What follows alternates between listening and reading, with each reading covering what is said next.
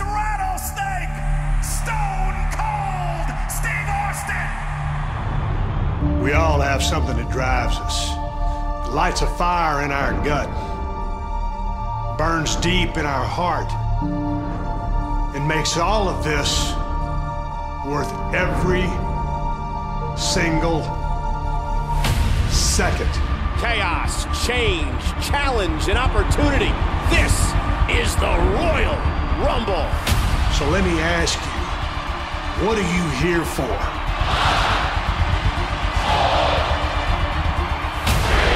Hear that? Time's up.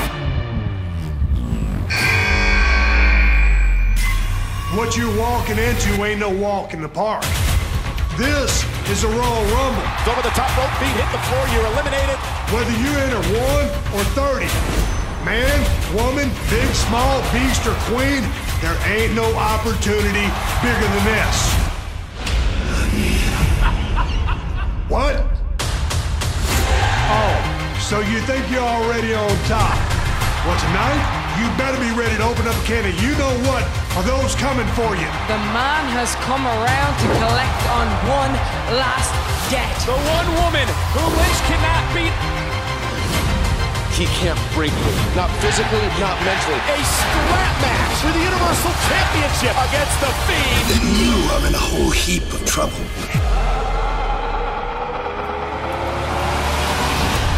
You're here to make history and to claim victory. Oscar Rollins, Becky Lynch, the Viper is going to WrestleMania. You're here to show them other some bitches what you're made of. We're in Texas, The starting line on the road to WrestleMania. where everything is bigger and better. Brock Lesnar enters first. So let me ask you one last time, what in the hell are you here for? I'm here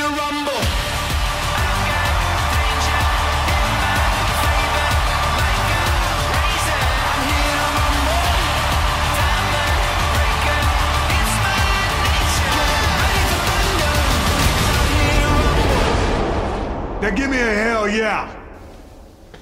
From the landing strip, it's the 351st edition of Houston Wrestling Radio. This is Abel. This is Chris. And thank you so much for tuning in. You can interact with us on Facebook, Facebook slash Houston Wrestling Radio, or just drop a comment down here below in the YouTube comments. We also have a Twitter at H Wrestling Radio, and we sometimes use Instagram, but I need it to get better about that. Now, you're not watching us live, and there's a reason for that. Do tell We decided to not go live tonight. tonight, at least, because the last two episodes we've had uh, lots of butt fuckery with the uh, technical. Not to his chagrin, of course. not to my chagrin. Yes, uh, we basically can't figure out what's wrong with the live feed, and we don't know if it's Us just or us YouTube or the equipment. yeah, or what. So we're trying to just do a private video, not live stream it, and then see if we can upload it and see if this fucking works. If it does, great. So we apologize for the Royal Rumble preview episode. Basically, got cut off in the middle of the episode, unbeknownst to well, at least half of us. Um, because I didn't say anything because I thought it was okay. Because Can we break the fourth wall for a second? All right, go for When it. When we record on your computer Right. and we're doing this new YouTube studio butt fuckery, if the signal's not catching, it'll tell us the signal's not Right. catching. Right. And you can tell and I can tell. Yeah. So we know when it's off and when it's not off. Last well, the reason we switched to my computer this time was because we're not just apologizing for last week's episode. We tried doing a decade in review Right. with Hector and with a new guy, Jimbo. Yeah. And we couldn't even get that off the fucking ground. Three strikes and we were out. Yeah. We didn't So- even record eight minutes. No. Uh, Which not to work. mention we pain, painfully to my chagrin, we deleted the first video because it could never stop. And that opening uh, cold open we did about how good. of how we all got into wrestling and our WrestleMania How we story. each other. yeah, it was solid. It was platinum, Yeah. beyond gold, and we couldn't even keep that. So we have we're just not drastic, but we're taking measures to make, try Yeah. to rectify Yeah. the past, and We're- this is step one. Yeah, we're trying to fix stuff. Hopefully, this will work. We'll see at the end of the episode if this even sticks. Yeah. Um, but if it does, yay! Yeah. So, um, which, by the way, that decade in review is still coming. yeah, it's postponed.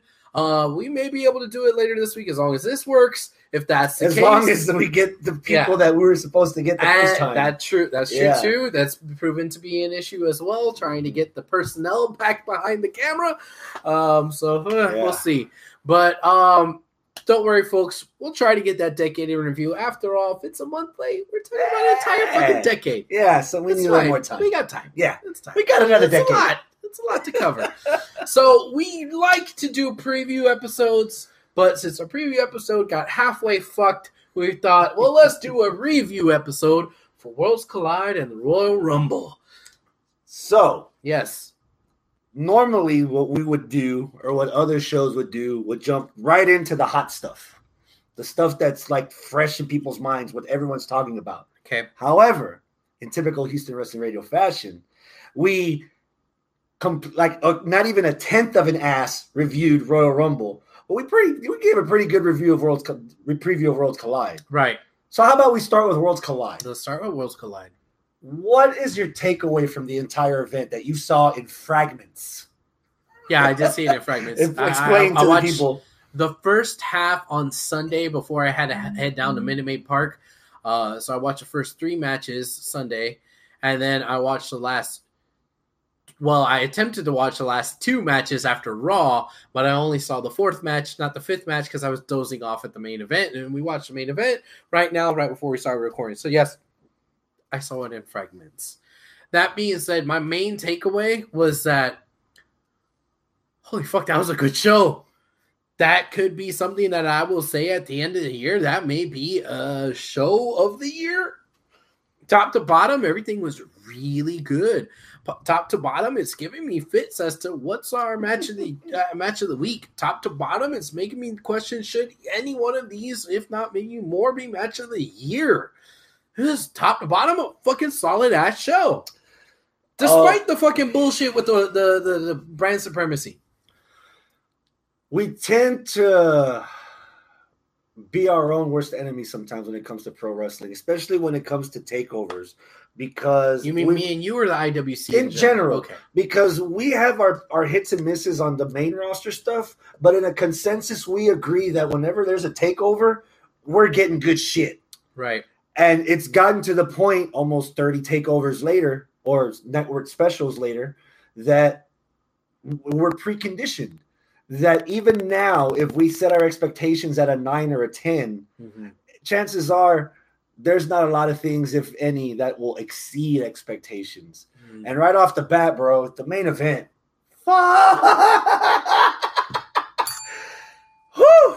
So forewarned, I have three match of the week matches that I'm like trying to figure out which one, or in last year's case, which two I put as match of the week. And There the is first there one is precedent. and the first one is obviously the main event with Imperium. Um, not to disregard the other two matches when I say that this that there wasn't a lot of stakes involved because there are no titles on the line. Walter's a UK champ, Cole's still the US champ, the uh, Red Dragon are still tag champs. There's belts there, none of them were defended, but there's stakes as a sense in motherfuckers went into went into someone else's home and beat the fuck out of them. So in retaliation, they cost the team uh, uh, undisputed. They cost them their chance of going into the uh, Dusty Cup into the finals. So there's a reason for this to happen, other than oh, we need to ejaculate. Give me something to stroke to. Oh, by the way, undisputed era versus Imperium. There's stakes there. That's there's reasons why we're having this match. Man, everybody played a role. Almost. well, to an extent, everybody Almost played their role. You know what? When McGuinness is like, everybody gave their all. Yeah, even the one that got knocked the fuck out. He left it all on the floor. He he needs to visit New Orleans or something before he comes to Houston to get that brujeria work because this is two in a row. Mhm. War games and now Worlds Collide, where Alexander Wolfe is like, Yeah, he, he he dies in Houston a lot. Yeah. Yeah. Speak on what, what's All your right. first impression of the main Um, event? I would say it's definitely a match of the week candidate. Uh, I'm not sure exactly what's going to wind up being my match of the week pick, but I have arguments against this match being my pick. Okay. After second viewing, watching it solid all the way through, not dozing off, there were a lot of hiccups in the match. I mean, we just touched on it. Alexander Wolfgang knocked the fuck out, you know, um, which you want to commend both teams after that happened to say, hey, y'all did great improvising, picking up the script where where it was Someone, you everyone's lost a guy. Yeah. Yeah, you lost a guy, so I'm sure that's difficult, right? To kind of figure out what you're going to do after you lose a, a competitor in a match, right? So, clap, clap, clap. But on the other hand, it's like, quite a botch. You know, I mean, is it a botch? I mean, is, does he have a glass jaw? I mean, he got hit, he got kicked pretty damn hard. Uh, Fish really, Fish looked like he was guilty. He had guilty face. Um, But like, I swear if- it wasn't me. if- It was my twin brother. if we look past that, Mhm. if we look past the okay, well, everybody gets one in one match, and yeah, they recovered very well. Okay, I find it hard to look past the other whiffs and botches that more, most notably, Fabian Aichner and Mar- Marcel Barthel did whenever they were trying to do tandem offense. And oh man, I don't know. It's like that pulls a little bit away from me. I know you were just trying to make the argument saying that this is for something. Brand supremacy is bullshit. It's a it's an exhibition match for nothing. Okay, so you you want to make the argument that there's you know the story there. Yeah, the angles leading up to it were were good. The angles coming out of it were good, but at the end of the day, it's for nothing. Uh, so that that that already with that backdrop there, that's already making me like, uh, uh, if Alexander Wolfe didn't get knocked the fuck out, and if those whiffs didn't happen, where with Which of the two lifts were they? Okay, so there was one where it was like a wheelbarrow DDT where uh uh not Barthel, the other one. Aichner. Aichner, jumped off the the rope to kind of plant him. He kind of missed his head and uh no, that was Aichner that did it, and Barthel had yeah, it. Barthel had to just drop him. Yeah, he kind of missed. There was another one where it was like a tandem offensive kick, uh, one on the outside, one on the inside running to the dude in the corner, together. and it was like one, and then the other whiffed, and it was like, man, that would have been pretty if they had pulled it off. and they and were itching was- for a third. They were itching for a third. Looks like they were going to try to do like some sort of pile driver, assisted pile driver, where somebody was coming off of the rope, and and, and Aichner almost, yeah, suplex or something like that. Aichner almost dropped the dude before he could get him up because he was supposed to catch him, right? He almost dropped him on his head. So I get it. This isn't ballet. I get it that this is very hard. I get it that you got to train for years and years, you should respect the business. But when we're going to talk about whether or not this should be match of the year, you gotta start peeping as much as you can. Mm. If this makes it to the list, I'm telling you, come January 2021, I'm gonna vote this one no. this is not our, my my match of the year. Can it be a candidate? Maybe, maybe. But fuck, the match was good. All the other stuff, all the other spots, the chemistry, the uh the brutality of Walter. Fuck, man, that was the good stuff. Uh, But yeah, I want to take a second to thank the crowd, man. please. Oh, I, uh, oh, No. yeah, okay. no, no, no, not You were I, I in know. the fucking crowd, No, you no, I- fucker. I, don't mean me. Uh I huh. Yeah. Uh huh. Super kick. I don't mean me. Yeah. Yeah. Hey, listen, Houston- listen to Houston- this. Whenever they do a super kick, you la- can hear me. The last couple of years, we've been wondering if Houston's becoming a marquee crowd, and then there are times where, say, a Raw or a SmackDown comes to town, and you're like, "Oh, I remember. We're Houston. That's not us." You Yeah, know? we're not a marquee crowd. Yeah. Yeah. We fucking love Walter to the point that we forget the other three exist. He was over as fuck. Okay. And for all the times that I complain about um, how there's a lot of empty spots or in the arenas and the stuff's not full, and I was blessed with seats at an angle where I didn't get all that in my periphery. Mhm. So, like war games, quality over quantity. Yeah. The arena was like 40%, 30% full for war games, but it sounded like a fucking madhouse, especially the matches we got in that fucking war games. Okay. Um, and this crowd uh, Saturday, bro, they need to come back. we're we're All right. man. It was man, it was it was a place to be. It was a fun show, man. There was there wasn't many dull moments. There was a little bit of idiocy in the opening, you know, cheering Finn Balor because you know people just like Finn. Maybe the heel turn wasn't warranted, or maybe well, something's something's missing. Have you seen his trunks? I'm sure you did. Hi, papa. I'm all about burgers. You love the sausage. Mm, the sausage. Yeah. But back to the main Oh, event. Lord. The, the flaws are notable. You know, uh, there's a couple of spots um, where where there's stuff going on outside, and they kind of didn't understand who to go to. But some of that I can chalk up to they might have been no, they might have known what they were doing if there were eight of them. Yeah. So for having to improvise and picking up and everybody pitching in to pick up Ad- uh, Alexander Wolfe's slack, um, I'm willing to forgive some of the things that were happening. Besides the two almost three botches and the and the freaking stiff kick from Bobby Fish, which by the way don't fuck with Bobby Fish. Um, that's about the only negative that stands out in that match Okay. the cohesion um walter just walter's presence um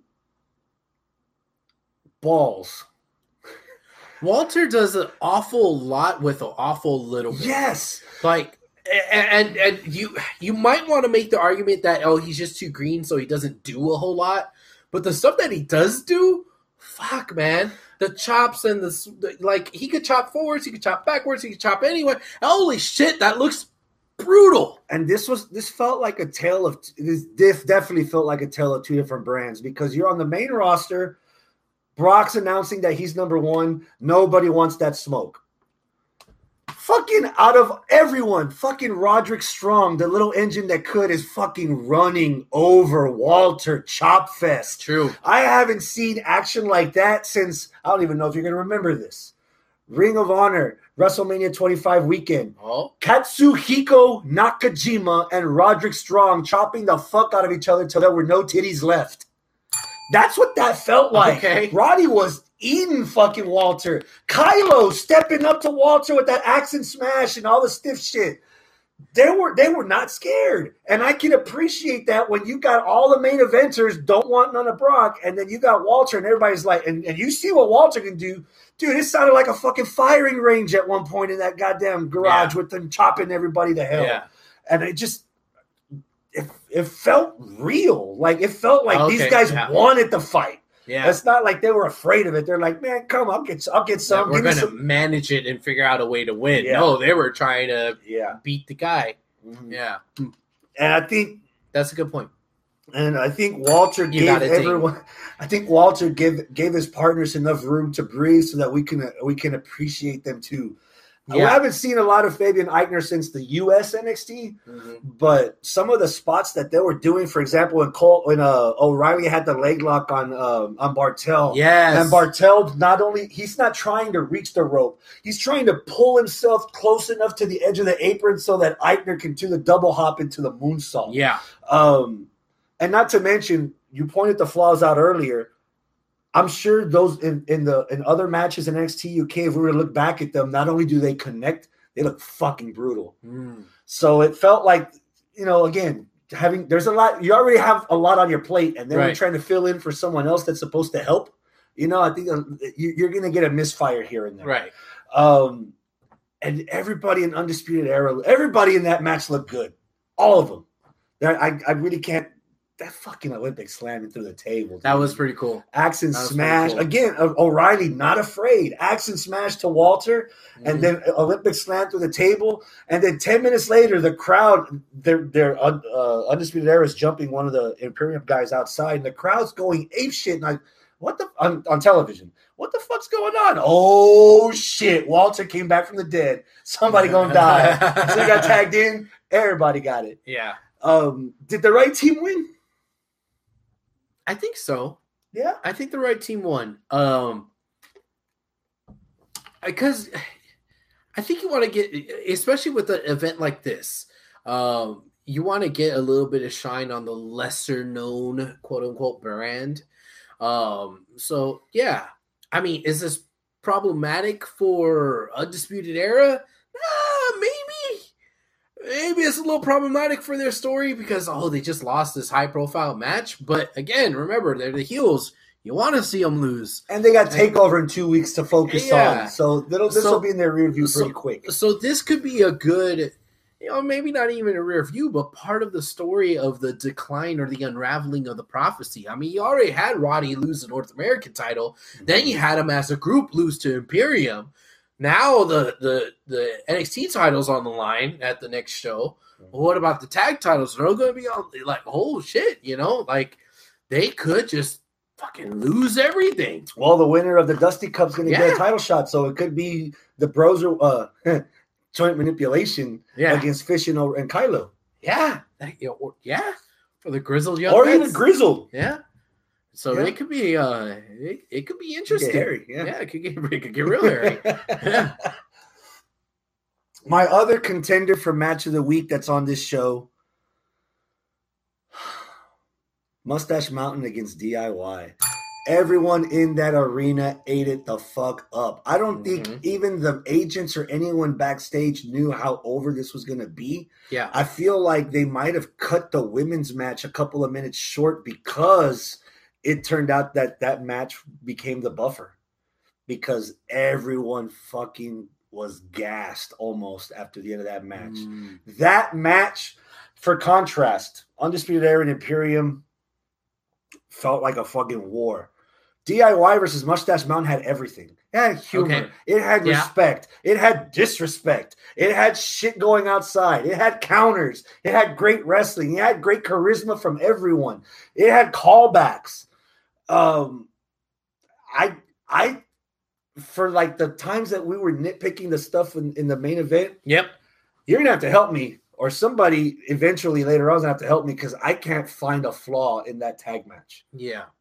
unless you're about to prove me wrong. Well, I don't know if I could say that there's a glaring flaw, like something that happened in the match that was fucked up, like like like the botches in the main event, right? Yeah. I don't think that I saw those those botches there. Um was the match good? Yes, it was good. Again, top to bottom, this entire card was fucking Yeah. great. Like, I don't think I would rate any, like the lowest match I'd probably rate would be like a nine and a half. Like everything was at a ten or damn near eleven, right? Wow. So this this match was, a I would say it a fucking ten. This match was a ten, right? Um, I would say the girls match nine and a half, the main event nine and a half. This match was a ten. Um, the only reason why the girls match nine and a half, it felt like uneventful. It felt short. The main event, well, we already talked about it. Why I think it's nine and a half. This match was a ten. It had everything, all the stuff that you just listed. And I'm willing to call it a candidate.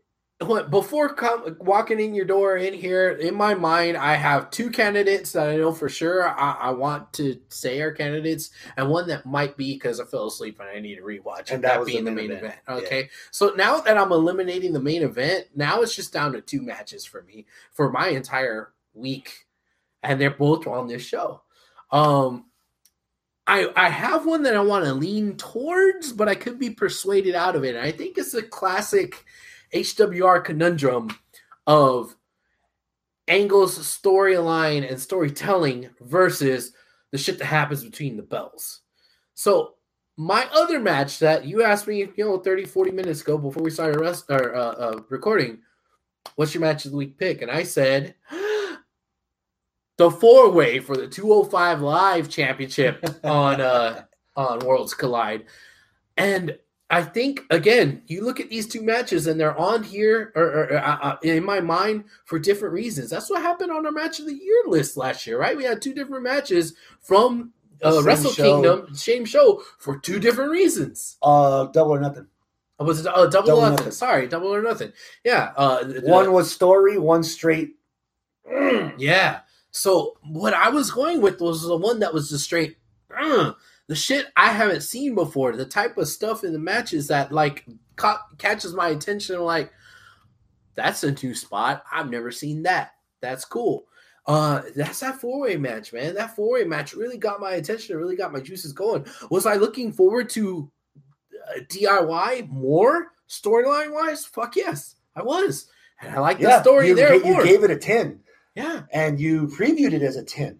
Yeah. That cruiserweight match, I think it exceeded your expectations. It exceeded my expectations. I'm also giving it a 10 too. Yeah. I just don't know which one I want to pick as my match of the week. But it's for di- again for different reasons. I think but now see okay, the compare and contrast from those all in or double or nothing mm-hmm. matches. They were like woof totally different night and day for like what happened between the bells story. Yeah. You know? This these two matches are a little bit closer together. You know, a little bit, but still it's a you know different reasons just- right? yeah. Different reasons. Um, you know, seeing DIY again, seeing Ciampa and Gargano, seeing them together. That That moment, was great. that moment, was great. I've been begging on on on Facebook for a. Uh, Somebody make a gif of that. That, that's me and Scott whenever we're across the country getting into hijinks. Just Yeah. Fucking uh, Mustache Mountain too. You know that they really getting into it at the very beginning of the match, showing respect. It's like okay, cool. Now again, this brings me to the other point, which I'm gonna harp on a lot because I did it for Survivor Series. Brand supremacy. Who gives a fuck? yeah. With this match, why were they wrestling? Uh, brand supremacy. Okay, One, one called out the other on Twitter, okay. and then a backstage segment in, away from the audience. One more time for so all times. Yeah. It's an exhibition match. Mhm. pretty much. This is just an exhibition. It was a fun exhibition. It was a good exhibition. There was intricate storylines between the dynamics of not necessarily the competitors, but of the teams themselves. That was good, you know. Uh, and and getting more of Tyler Bate and um Trent Seven. Trent Seven together and their dynamic, you can see Tyler Bates maturing a little bit, you know. Uh, so there, there's more stuff to bite into when it comes to the story on that. Now, does that mean that what happened between the bells was terrible? No, what happened between the bells is exactly what I would expect out of these four guys. And on paper, you can't find a flaw in it. right, right, So it's it's it comes down to you want a big diamond with a couple of flaws, or you want a small perfect diamond. Yeah, You know, yeah. I don't know because, goddamn, swerve. whose house? Swerve's house.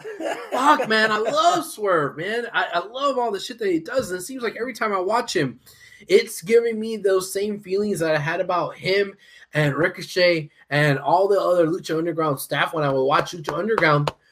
Stands the crazy characters, just the shit that they would do in the ring that you don't see anybody else do. I saw shit in that match that I don't that I don't remember seeing. That Rubik's Cube move? What the fuck was that? Is on the turnbuckle, boom, into like a reverse power bomb into a, po- a small package, but not a small package, it's just a pin. What the hell? Nothing hell? about Swerve is a small package. Like that was so cool. That was such a cool move, you know. Like there was innovative shit in there as far as like moves go and flashiness. So I don't know. I, in said front enough. of in You front talk- of talk. In front of Houston, it was a great Monterrey ish homecoming for Angel Garza. We were eating all Yes. that up, man. yes. Uh, to the point where not to not to look too far into the future, but man,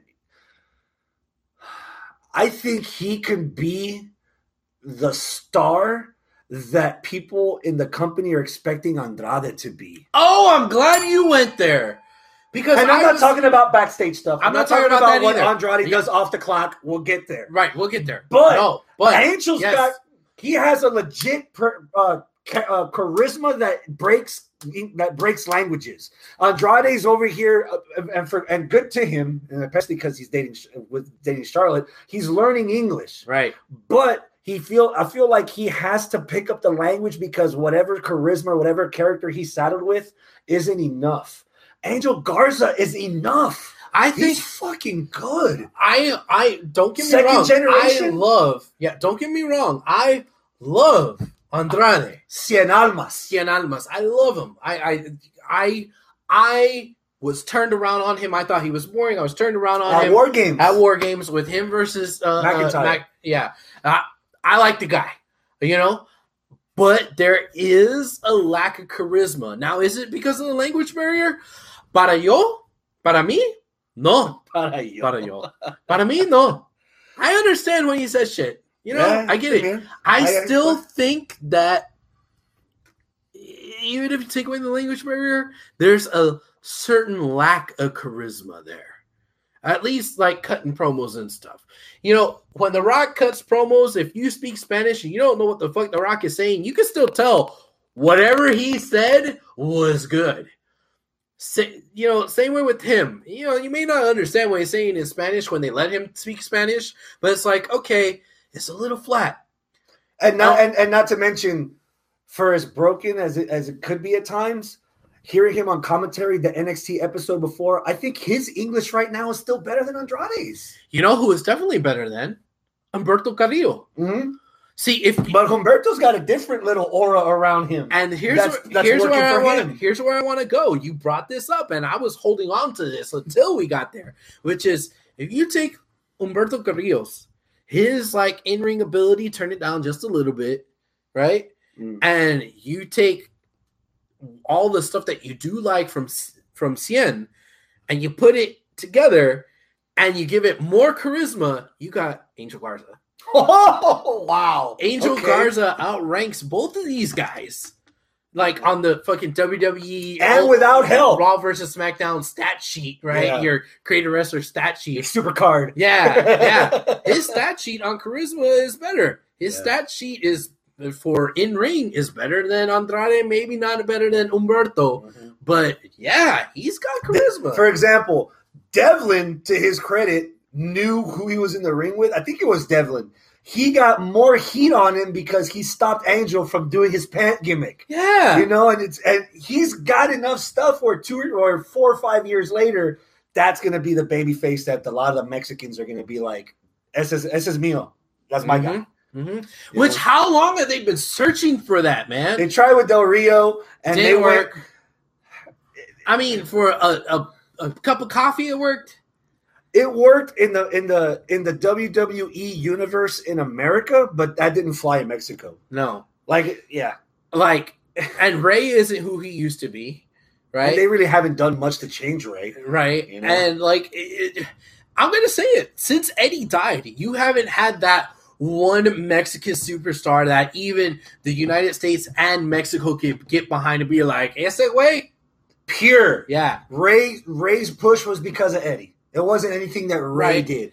Del And, Rio I mean, don't, don't take away a lot from from Ray. It's just that Ray isn't at that fever pitch that he was. Oh, but we're not talking Ray from WCW now. Like if you're telling me Ray from WCW, fuck Eddie Guerrero.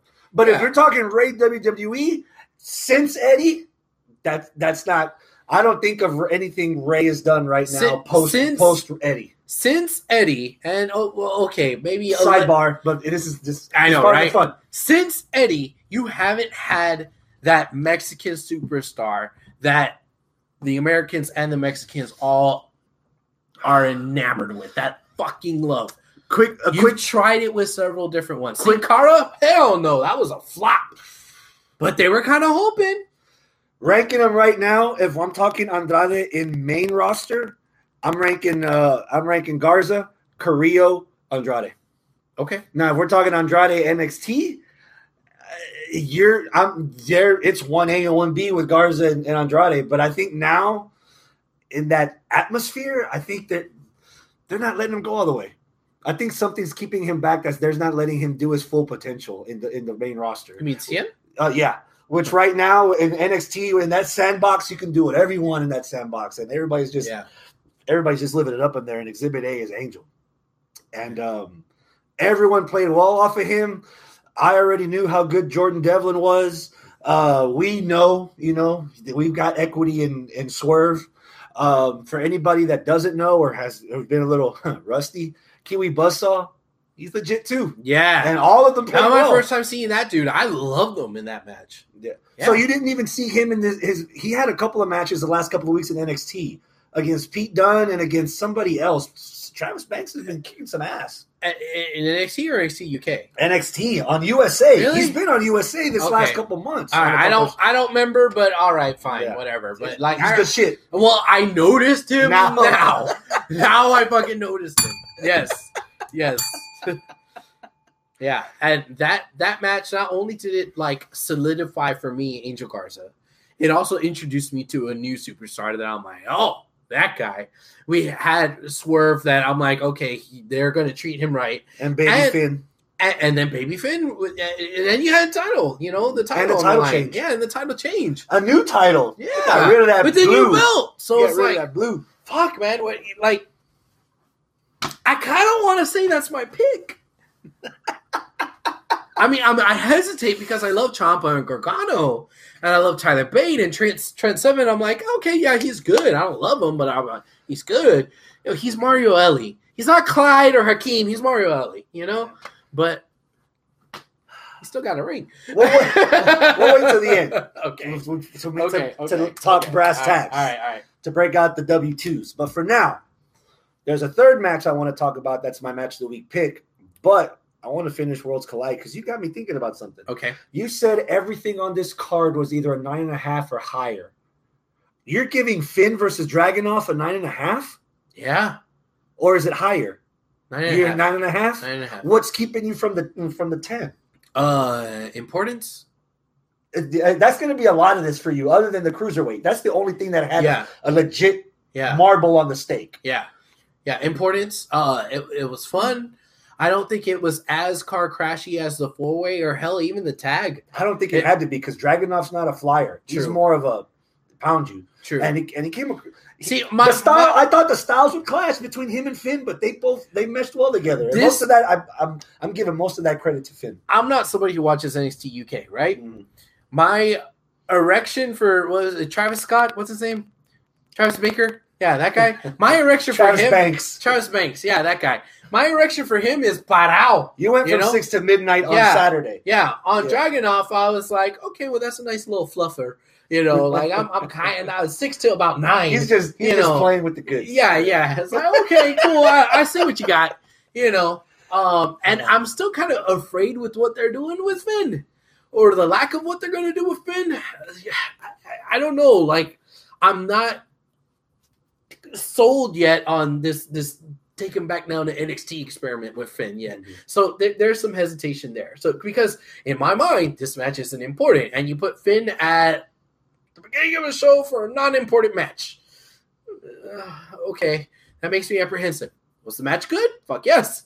It woke the But- up. But I think Baby Finn be- did a better job than Finn Finn. Senior on that particular Finn, night. Finn. Yeah, Finn Scooty Puff Jr. was better than Scooty Puff Senior that night. okay. Yeah. Um, I my my comments pretty short on as far as the women. It was a good match. It was good. It wasn't their best out of the three. Right. Obviously, in that card, it it became what it had to be, which was a buffer because of the because of the what they were sandwiched in between. Um, but it was still a great showing for both the girls. Um, overall, Worlds Collide was a. De- I'll say it. Worlds Collide was a fucking ten. Okay, that's fine. Boom. Even Mia Yim and Kay Lee was actually good, and that was pre-show, and that was still a, that Oh, was that was- that was a nice appetizer I didn't too. see that. That was a nice appetizer. Kay Lee came out with it cheating, but she's a heel and she's from UK, so that's what you're supposed to do, Uh, you know. Um, I need. Do I need to go back and watch that? it if you want. I'm not. I'm not ranking this Okay. fucking like to the moon, but Okay. it's it, it was a good match at the, Okay. in the moment. Obviously, because I was there, I had to see it. You know. Uh, but I was look, but I was looking forward to it when we did the preview. You know, give me Yeah. Mia Yim anytime. Yeah. give me an opportunity to like Kay Lee Ray. So I'm, I was all I was all about it. So, um, but you obviously were there for the Rumble. Was that number two? Is that your second Rumble? That's my second Rumble. yes. Yeah. That's a Rumble in San Antonio a few years ago. Yeah. Four four Rumbles ago, correct? Three. Three? Yeah. Okay. Uh, No, four. 17 and then 18, 19, 20. So it's three Rumbles ago. No, because this Rumble that just happened is a go as of still a fresh. day or two It's ago. still fresh, Yeah, yeah. okay. Um, first impression of the whole show. It's over. Drew's the winner. You're getting out of the stadium, hopefully not getting into too much traffic. What's the lingering thought that pops into your mind? Are you happy? Are you sad? Are you angry? Are you mad? Because there was some of that that I'm still trying to decipher. But uh, I came out of it satisfied and happy. Yeah. I'm happy. I I thoroughly enjoyed this. Um yeah. this was a really good weekend for wrestling. Uh, you know, for WWE, right? Like this is really good. I I had my jaded marquee lowered expectations for a lot of shit, and those expectations were exceeded. Now, was this fucking Wrestle Kingdom? No. You know, uh, were there things that are still left to be desired? Yeah, a little bit. But the, the shit that exceeded my expectations far outweighed the stuff that fell below my expectations. In fact, I don't think anything fell below my expectations. I think everything exceeded it. Um, maybe that's because I was there, but I I don't know. I think I you know still- how it feels. I think- Ah! I think I was still trying to be uh, objective enough. You know? Let's start with the men. Yes. Brock's Lesnar's greatest hits. First, we- we're, we've got the first 10 out of the way. What are you thinking? Are you a, are you a fan? Are you not a fan of Lesnar plowing through some of these guys? I hated it in the moment when we were at like five. And then when we were at like nine, I'm like, these motherfuckers, they're gonna do it. But but I think I think part of part of my psychology jumping ahead to this the, to the Rumble match it's kind of hard for me to explain my headspace because what I was thinking, of course, you know, my prediction last you know week or whenever we did the show that didn't make it to air was that whoever eliminated Brock is gonna challenge Brock. Yeah. Not and that Not necessarily need and- the win, and that but, person's not gonna need the win but yeah. right right and whoever does win will uh fight bray right uh, now i came out of bray's match at the night and this is what i'm saying i don't want to jump too far ahead into the men's match because this is this was my mindset when bray's match happened and it looked like that there was some legitimate ways that Daniel Bryan should have fucking won that match and then he didn't. And then I just get replays in my head of what he did to Seth and everybody else and how how Bray's just been so fucking unstoppable. The same way how this time last year Brock Lesnar was so fucking unstoppable. And me thinking, how the hell are you ever going to build anybody to be halfway to the point where I could believe that you could touch Brock and you could actually beat him? How how am I to believe that? How can you ever build somebody? And then I'm sitting there watching Bray thinking that this is the guy.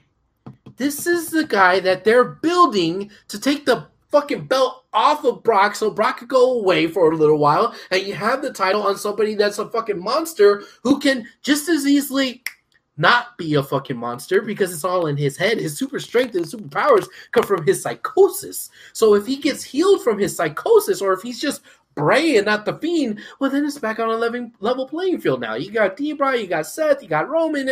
Everybody, anybody could beat Bray Wyatt on a good day. But when you're fighting the Fiend, the Fiend could fucking demolish Brock. So in my mind, I'm thinking my prediction was wrong when I'm watching Brock eliminate everybody. Holy fuck.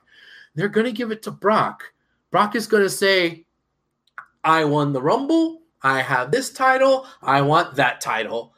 Because he had the balls to say, I'm going to walk in number one at, at, at Rumble, and he had the balls to win it. So why not have the balls to challenge for the, the Universal title while you're the WWE champion at Mania? challenging a monster. challenging a monster and then lose. And then that was the whole point of the fiend. So in the arena, once we got the the the match being over, lights went out, lights came back up. I stood up in my row, told the rest of the folks that were with my crew, then yelled it all the way to the very end because there was eleven of us in the crew, and the people in front of me heard it too. I say, Brock's fucking winning because he's going to challenge Bray, and Bray's the only person that can beat Brock. That was my prediction. So when I was at number five, I was like, fucking fuck. When I was at then number remembered. when I was at number nine, I was like, holy shit, they're gonna do it. But they were at 15. I was like, I can't believe Don't what I'm far. watching. Don't go that far. Okay. We're still at 10. We're still Okay. at 10 or 11 Okay. or whatever. We're still at 10. Yeah. We know people, Okay.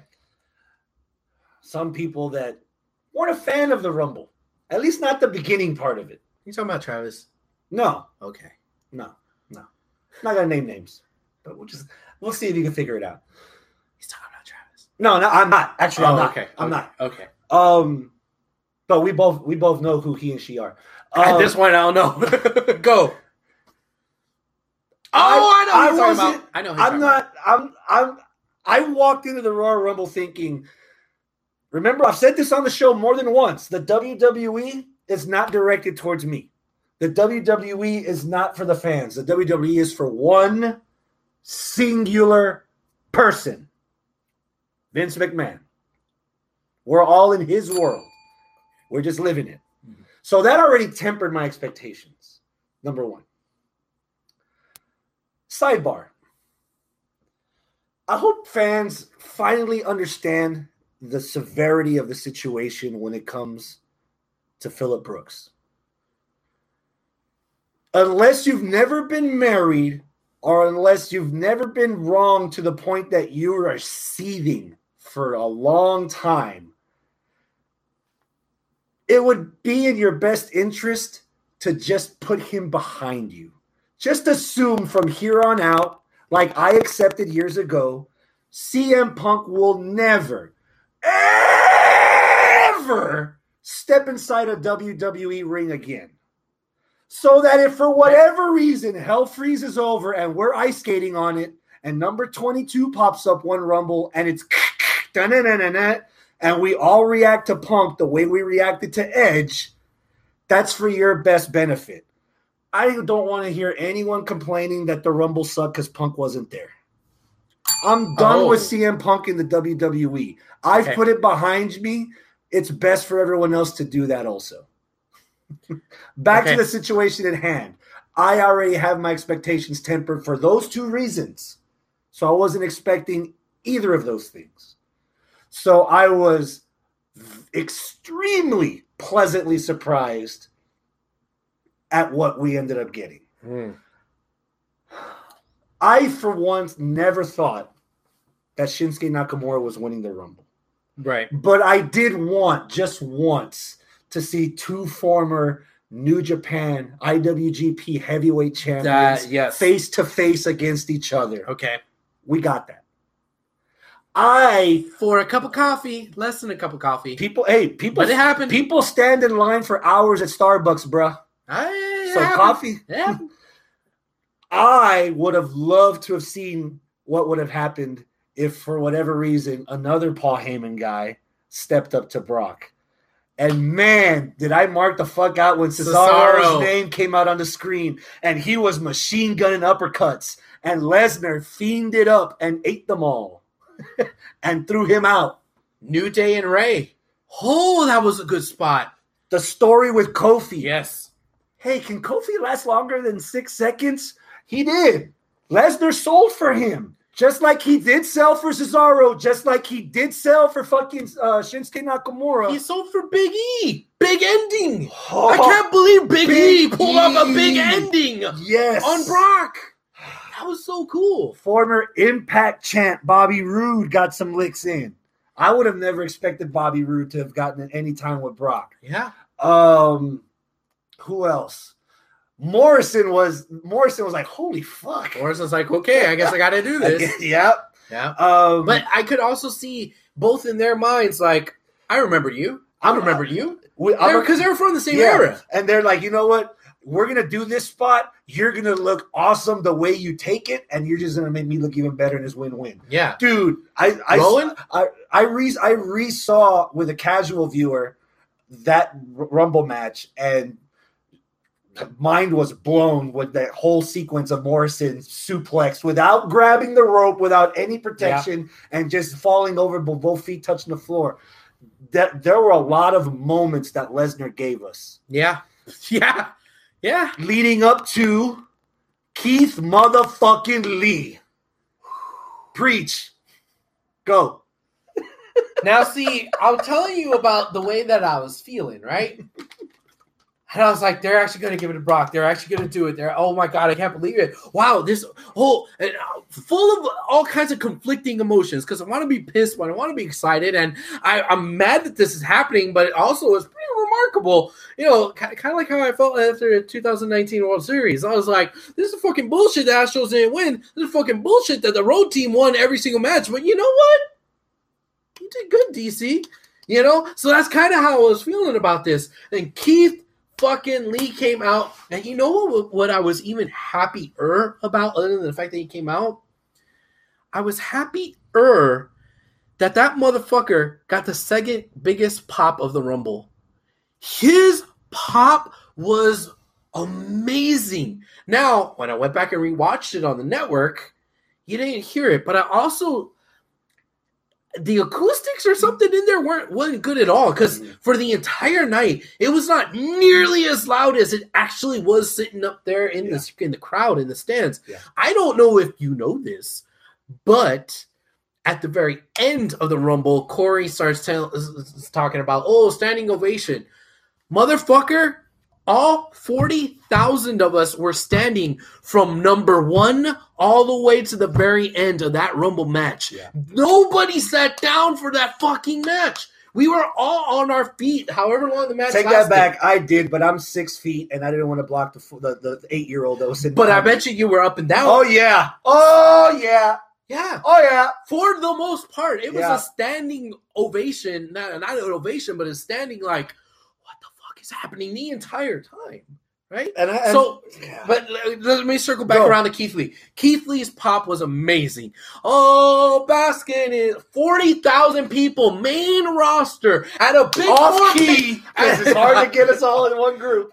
But at a big four pay per view. Motherfucker is over, and my heart grew three sizes that day.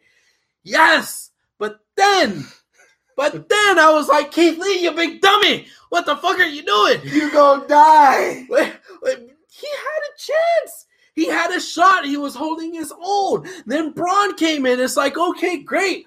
Brock's going to be eliminated between Braun and Keith Lee. All they have to do is temporary alliance and get rid of the beast. But you big dummies! what the fuck? Why were you fighting each other? You big dummies! Like, oh. Quick little rewind for everybody that hated that for whatever reason hated that rumble. Go back and watch Brock selling the stuff that he was selling, selling the big ending. Motherfucker pulling out his inner Alex Wright dancing the MVP. Yes, that was. The look on his face when Keith Lee walked in the ring and he goes to Paul Heyman, "Who's this motherfucker?" but watch, but watch when, because remember again, think about this. Who was the first person to knock off, knock Brock off of his feet? I don't know who. Motherfucking Keith Lee. Oh, look at okay, Brock's okay. face after Keith Lee knocks him off his feet. That look of fear Keith's a made man. Between that look and the fist bump from Roman at Survivor Series, two within the next three years, he's heavyweight champion Okay. on the main roster. Within three years, he's, Okay. he's heavyweight champion. He's, He he's made. be. He's made. You better be. He stepped. He he took it to Roman and he stepped up to Brock and he knocked him off his feet. The only other person was Braun, but that's because it's fucking Braun. He's done it more than once. We expect that from him, but no, the that rival that pop when Keith Lee came out. The well, th- that's two A. Two B was him knocking Brock off his feet because that crowd when he did that, people realize, oh, that's a big motherfucker. And oh, they could actually eliminate Brock. Yeah. Because other people not thinking Yeah. like me are still pissed off that Brock is in there and they don't want to see in, Brock win. in that, that. mo- in that moment there was one nit i had to pick but that's just me being a bit selfish Out with it. walter and i don't mean walter throwing out lesnar for the things that lesnar did to his opponents and we'll get to to the main to the money shot in a minute imagine the story you could tell Sure, Walter like Nakamura, like like like fucking Cesaro, like MVP. They, he gets eliminated in like 45 seconds. Right. But what if he got one shot in? And by one shot, I mean, and for the next 15 minutes, all you see is a purple faced. Brock Oh. And a fucking handprint the size of New York City. okay. and maybe three or four months down the road, WWE's like, hey, Brock, how about a two week paid vacation to London? Just one favor. Show up, show up to that takeover UK and get you some of Walter. Oh, And remind him you don't fuck with the beast. Okay. And see if we don't do something next year with this. Just let it simmer the Yeah. side- on the side. yeah. because he was doing so because it's easy for people to see the glass half empty. Oh, Nakamura's out in 45 seconds. He's former he's former Rumble winner. Oh, MVP, here you go, white white man rage because he's out or whatever. Oh, Cesaro. Oh, Shelton Benjamin. That was a fucking That was, laugh. that was funny. That was a fucking good. laugh. Um, but you're no, you're, you're not looking at what you should be seeing. You're just complaining of what what you don't see. You Okay. know, and the way Lesnar was selling all the, the the little things to make people understand why they belong in the same ring with Brock. This ain't your run of the mill guy that you see every week. This is fucking Brock Lesnar. He's only here five pay per views a year, if you're lucky. So who did he work with in this one pay per view? One, two, three, four, five, six, seven, eight, nine, ten, eleven, twelve. Shut the fuck up. Really? Now he did. He did. Uh, it wasn't twelve. It was thirteen. It was right? more than I think it's more than he eliminated 13, but then he still had Drew and Rico and Rico in the ring. okay, but but my point there is that he tied the record. So technically, he tied the record that Braun set, but Braun did that in a 50 man. Lesnar did it in a 30, man. Yeah, and he And did he it did- consecutively. Yeah. yeah. That's impressive. Yeah. Consecutively. Yeah. All right. So then Then McIntyre. then McIntyre. You- So there okay, in the moment, in the moment, that was probably the third biggest pop of the Rumble when Brock actually got eliminated. Now, here's where uh, Abel's situation. You know, we're not talking about in general. What Abel's situation, uh, there was a little bit of assholery involved. Course. Um, because I saw who we- you were sitting. we had a um a, a rumble uh, uh uh competition what do you call it Pool. like a pool thank you we had a rumble pool going all 11 of our crew right including the children's and guess who happened by luck of the draw to get number one You. gwen Oh, 10 year old Gwen. so she she was taunting her dad. Well, this is too easy. Guys, Brock is throwing people out left and right. She's thinking she's gonna win the Rumble pool, and she's all excited. And then Brock gets thrown over, or well, Claymore over. The arena erupts. Everybody, and I'm like, and I'm sitting next to Gwen, and I'm like, yeah, and I'm like going crazy. She's like, no, did I lose? I go, yes, he's eliminated. He got. And then she's like. And then she's like goes to her daddy or to Aaron, and Aaron just starts fucking taunting her. Ha ha! Because she was taunting him because Yeah. he had a few picks she, that, she started that crying. got thrown out. She started bawling her. Ah. She started bawling her eyes out. I had this is to, why I can't have kids. I, I had to, I had I would have kept going. I, I had to let her get some of the boo-hoos out. I'm like, it's okay. I know you didn't win the pool, but it's better that Brock doesn't win. Like I was trying to level with the 10-year-old to tell her why Brock shouldn't win the and why this is a good thing. Uh, but it was oh my god. but that is my personal, you know, like weird story about it. But in the arena, there was like this cathartic, like uh, energy just just went out over everybody. Where all of a sudden, if everybody was like. Oh, we're gonna be pissed. All this is bullshit. Piss, piss, piss. How like lately the rumbles have been, you know, when you weren't D Bry, when Punk wasn't there, when this and that, when so and so won, when you know, rumbles notoriously in the last decade. This could be a good thing about the, the decade episode. Last decade, the rumbles have been something to be pissed off about, and we were starting to go that way. That's why we were starting to go that way, and then holy shit, eliminated, and then and then it started started to temper a bit because of Roman, but we'll get there. But when, I- when Drew eliminated him, fuck, that was like if it, I I posted a question on Facebook. Fuck, is Drew McIntyre a face? And people are like, "Oh yeah, he's been a face for a couple of weeks." Nah, he's been, a test- face for two been- days. He's been flirting. He's been flirting He's with been being a face. for a When he knocked out Brock, insta babyface. Everybody all of a sudden knew who the fuck Drew McIntyre was. No. yes. The face turn didn't happen until last night when he cut the promo. no, the face turn happened. I'm telling I was there, bro. Uh, so was I. I was looking. I, but you I were wrong. So here's the thing. Again, the people that are complaining about the Rumble, you can't have one without the other. If it was anyone else, it wouldn't have been. It wouldn't have had the same meaning. You had. I've like a record. I've been around. I've never gone from sexual test, sexual tension to nut bust in that moment. The way we built up from Brock killing even some people that I cherish yeah. to suddenly boom claymore country out holy shit that if you if you go in wrestlemania wondering why do people care so much it isn't because drew eliminated brock it's because drew eliminated a guy that killed almost half of the royal rumble by himself Yeah. it could have been Roman Reigns, but it had to. Have, if somebody, if Roman eliminated fifteen people and then he got eliminated, you would have got that same reaction.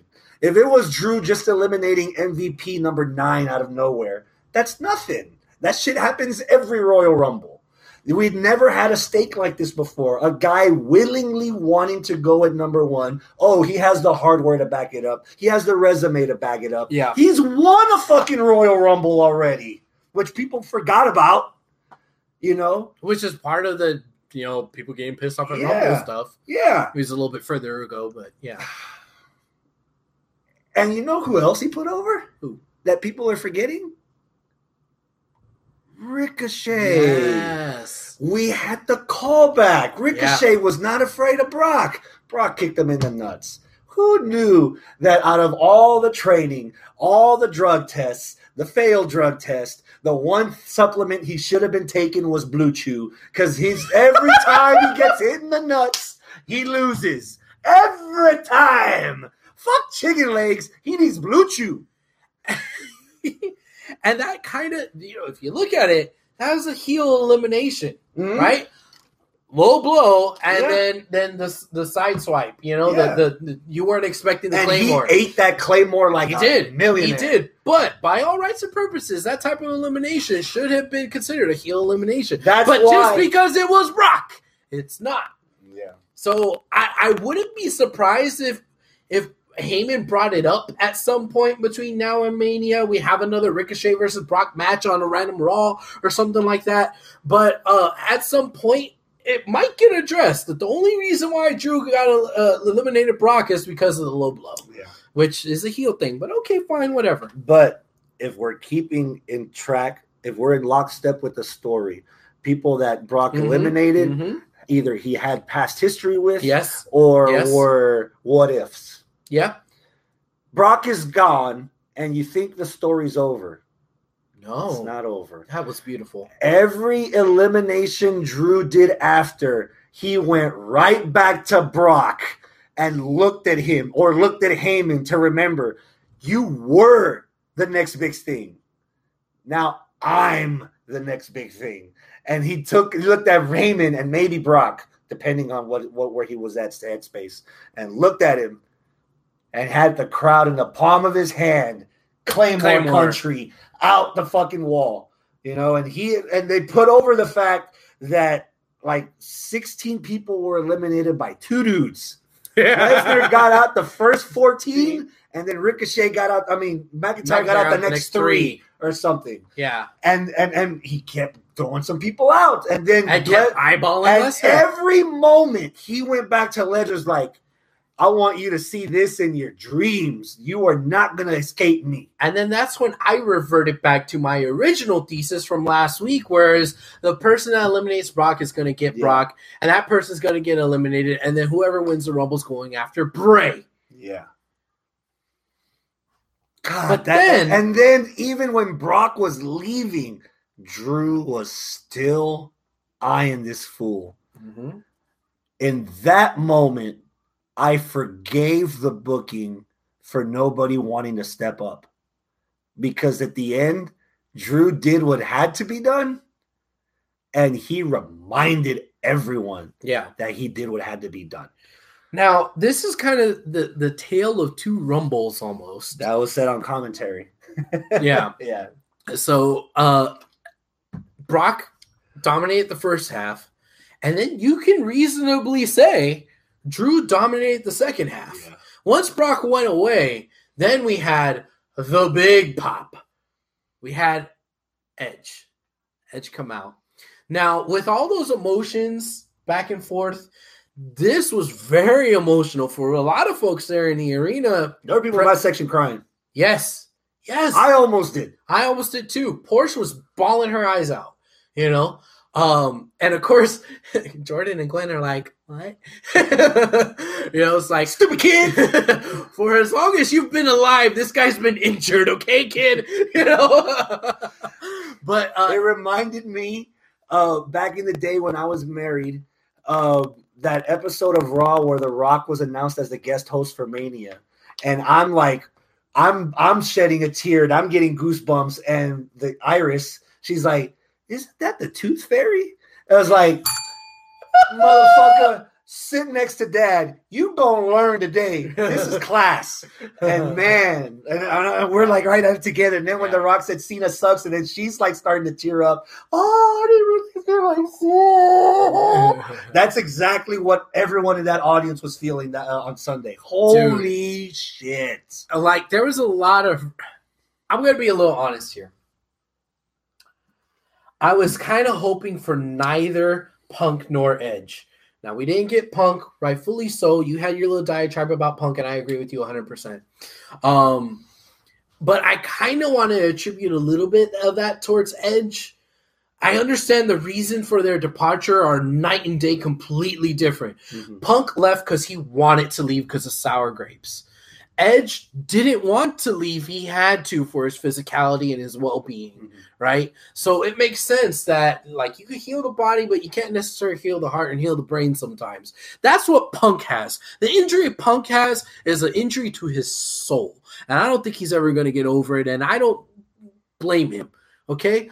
But Edge, on the other hand, Edge was a physical thing. So him coming back that is where all that emotionality comes into play where it's like he can complete what's in his soul mm-hmm. which is he wants to be there and compete. And you saw it on his face. Now the angle that i had and this is where i'm going to be completely honest the angle that i had all i saw was on the screen. It said edge. On the other big screen it said edge. The smoke. and i saw the smoke and the fireworks. I never saw his face. Until I got home, WWE Network, WWE Facebook Yes. posted it, and I that nev- I, I, oh man, I never got to see his face, but we were all feeling the same feeling he was feeling without knowing he felt it, yeah. you know? And it was it was emotional, man, seeing him come back in that way, very happy about it and then and then his performance. Holy shit, his performance. Yes, he injured AJ. You could maybe attribute a little bit of that of that to AJ injuring AJ over rotating and not taking the bump flat. I think he just wanted to sell extra for Edge, which is understandable. But Which is something AJ normally does very well. right, So that's this might just be like yeah. yeah. yeah, It might it might just be one of those things. Like I'm not gonna- Everybody has a bad day for whatever reason. Yeah. I'm not going to be as harsh on that particular injury as I was the the stuff at Worlds Collide, right? One because it was just one thing, and then two because it's kind of hard to tell whose fault it was, right? Yeah. But um, when you have somebody on script, just like in the Worlds Collide match, that you had to get rid of, and you had to flip the script. It does one of two things. Either you get flustered and you start whiffing kicks and accidentally almost dropping folks and missing your DDT wheelbarrow spots, or you become Edge and you're the fucking ring general and you know what's going on and you just pick up where you left off and you leave people in the arena not knowing that an injury happened. I didn't fucking know anything about that injury until I got home and it was on the internet and all that later that day. And I had to rewatch the Rumble to be like, oh, fuck, I see that. I had no idea at the arena right then and there. I thought what had happened with Edge going all the way to the very end and all this, I thought that was exactly 100% as planned.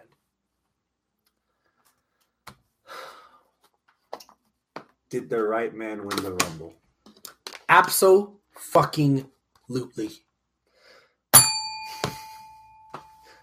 Defend yourself.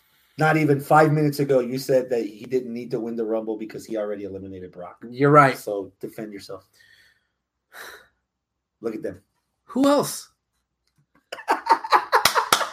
I'm so glad you said that. Who else would it have been? I'm glad you said that. Because I- it was not Brock and it was not Roman.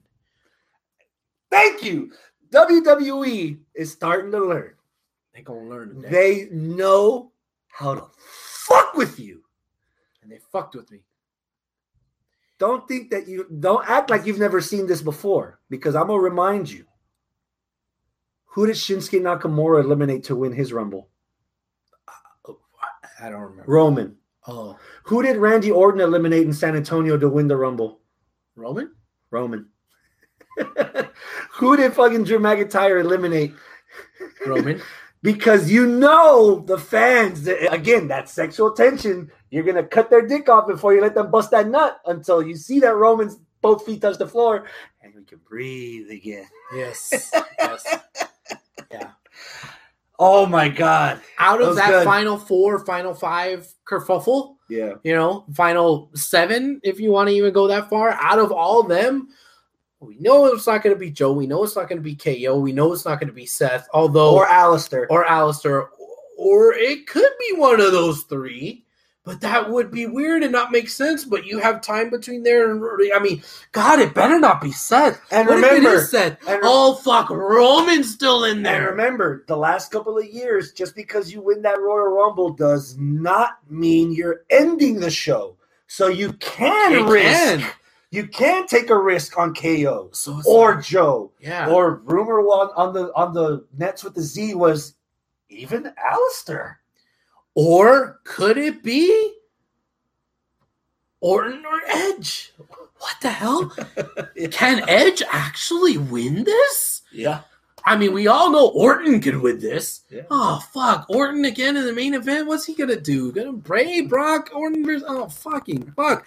But it was like, but it's at least it's better than Roman, but only slightly better than Roman. Like it's eating dog food and not vomited dog food, but it's still gross. Like who the fuck else? um Orton versus Cole. I mean, maybe that's another thing that went through people's minds, well, or at least my mind. Could it be somebody challenging for the NXT title? A lot of Or stuff that I didn't mean, make what? the air last week was me pushing the fact that somebody's winning a Rumble and challenging for an NXT title. Very possible. Um, and the story's already there with Keith Lee and Undisputed Era, but you want to put the shine on NXT. I wouldn't have minded Orton over there or Yeah. fucking. If you told the story right, because I said this before that, that there's things I didn't like, and then come WrestleMania, they they turned it around on me. You can you could easily remember Roman be cancer. We're not supposed to put this guy. Right. And technically, I don't say this often. I loved the street fight with Roman. He was winning some equity with and he was winning some equity. So if you're gonna tell me Roman NXT alum is gonna go to NXT and be like, I'm the gatekeeper. You don't go there unless you go through me. We get Roman versus somebody at I you could have won me around. So it was this Or- rumble. There were a lot of believable candidates in that last four, five, six, Yeah. seven. You could you have time. And I'm gonna piggyback off of what you just said about that street fight with Roman.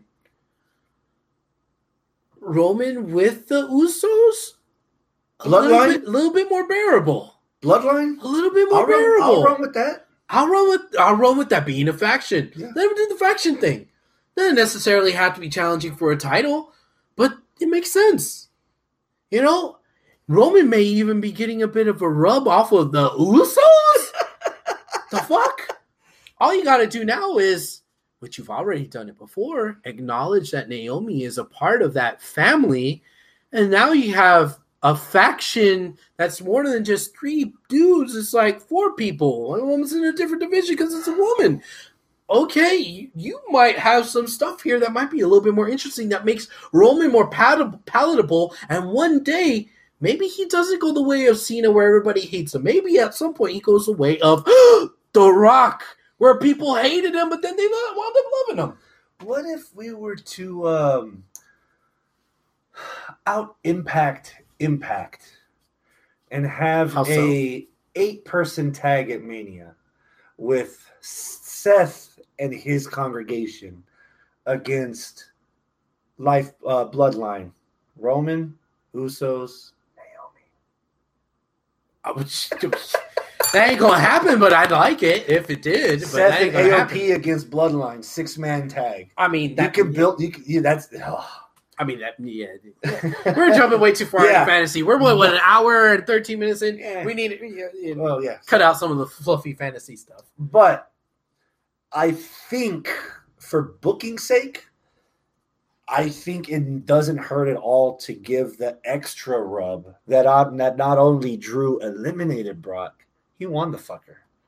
He got a sample. You're right. he got You're he, right. He he got the appetizer. Now he wants like the the, the four course meal.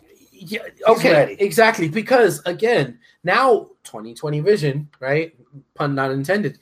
Um, Barbara Walters, you down? yes. If it was like how I was thinking it was going to be the first time, you know, because I, I walked everybody through my mindset of who's winning, right? If it was like how I thought it was going to be the first time, the person that eliminates Brock fights Brock, that may not be enough Mhm. because the way I mean, let's be honest here. It's not like they've been building Drew for months and months and months. They they haven't been. He kind of showed testing up. the waters They've with been- the countdown. They've been sprinkling stuff. He was a talking heel, on the pro, yeah, his like- promo stuff. You know, I'm Yeah. the most attractive Scottish you'd ever seen, which makes Scott the Scott from Scott very uncomfortable. Right. but that's just him. I mean, it's it's they've been throwing a lot of stuff at that at that wall, but the pasta's still in the pot boiling. If you had just only have him eliminate Brock and then oh okay Brock versus that would still be kind of like great another Brock match. Who's he going to squash? Oh, some dude who eliminated him. That's it. But not only did he eliminate him, he also dominated the rest of the field and won the fucker. That's I- two, I was wrong. and then three, I, what- and then three. what's three? He went on Raw and he Called challenged Brock. Brock. Yeah. He's beating Lesnar and Les and Brock to the punch, and Heyman. He Yeah. he wants some. so now with the lack of build over the last you know few months or so, He's made- made with made- just that one match. So mm-hmm. yes, you needed to book him that strongly to be somebody that could go up against Brock. Now, am I convinced that he's going to win? Hell no. I don't know. I, I right now I am not convinced that he's winning. I am still convinced that the only person that could probably beat Brock as of right now would be the Roman. Fiend. what? Remember whose show this is? Mine. WWE. Oh, okay. It's Vince's show. Yeah. And we're just making feet, building it up to be Roman food. Okay. And I mentioned it earlier. Roman doesn't need the Rumble win to challenge Bray. We got two, we got three months of storyline to factor that in to where we get there. And even then, I'm not going to talk too much more about it. But Drew versus Brock as the first official match for Mania. I'm in. Okay. I'm ready. Are are we ready to wrap up the men's rumble match talk? By saying that that's my third match as contender for match of the week. Now, we've talked about this before. We usually, historically, as Houston Wrestling Radio, don't count Rumble matches for match of the weeks or match of the years because they're just a completely different animal from regular matches. Mm-hmm. Blake McCormick's match of the week Oh. is the men's rumble. Okay. Jeff Milheim's match of the week is the men's rumble. Um, so out of some of the votes, we've had about five votes. About two thirds of them, or four, Two fifths. two fifths of them, is the men's rumble. Okay. Robert Medlin, undisputed era against Imperium. Um, Jeremy Clinton, DIY versus Mustache Mountain, and Elias also jumped on that Mustache Mountain DIY bandwagon. Okay. So, Wow. No, no love for the four way. Wow. I get. I'm. I'm the only one preaching the preaching the four way, huh? Huh. Okay. yeah. I think All I'm right. I think I'm leaning towards if I have to pick, it would have to be Mustache Mountain against DIY. But in the Rumble's defense, I saw it live and then I saw it twice after the fact on the network with commentary. Bro. By the way, Matt Riddle. Bro, it does not feel like an hour. That thing goes, dude. It it's that hour 15 minutes. Well, that first half is just agonizing, depending on your. uh No, it depends your on who you perspective. ask. Yeah, depending on who you ask. It, it wasn't agonizing for me. I was Michael Jackson with the popcorn. I was enjoying it. Um, but now that we've talked about the men's Royal Rumble, can can can can I? I don't know what you have planned, but what I want to talk about next is the women's Royal Rumble. Is that where you were going to go? I, I love to be hated on this show. Aside from is that a 10 or an 11, for me, the women's at about nine or nine and a half. That women's rumble was easily the best women's rumble they've had so far. That was a great story. I agree. Bianca Belair is the EST. She is. Woo! Everything we said about Keith Lee in the men's rumble, insert fucking take him out, put in put in uh Bianca Belair. She's over. We're over. Chris, shut up for a second. Go. I'm gonna up. get another water. Okay, Take- go ahead. Go do ahead. Go. I, I, I want to point out some parallels between the two Rumble matches. So we already established that the men's Rumble match was a tale of two Rumbles, right? So was the women's. Let me explain. Bianca Belair dominated the first half of that match. The person who eliminated Bianca Belair in the middle, around the teens, 17 to be exact, mm-hmm. Charlotte. Charlotte was the one to dominate the second half of that match.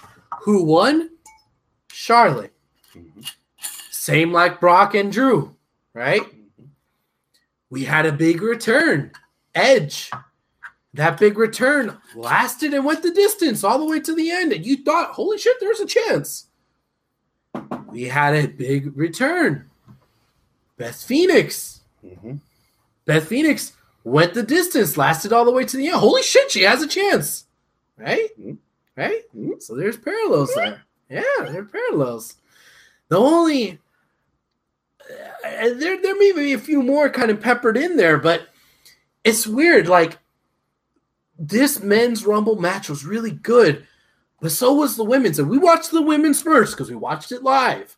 But it wasn't until I started watching after the fact that I realized there's some parallels. Also, Final Four. The Final Four was returning veteran and a veteran who's been around for a while who have been known to team up going up against the person that's probably going to win and the person that is kind of an up and comer new person that you want to win, right? Team rated RKO, Drew Roman.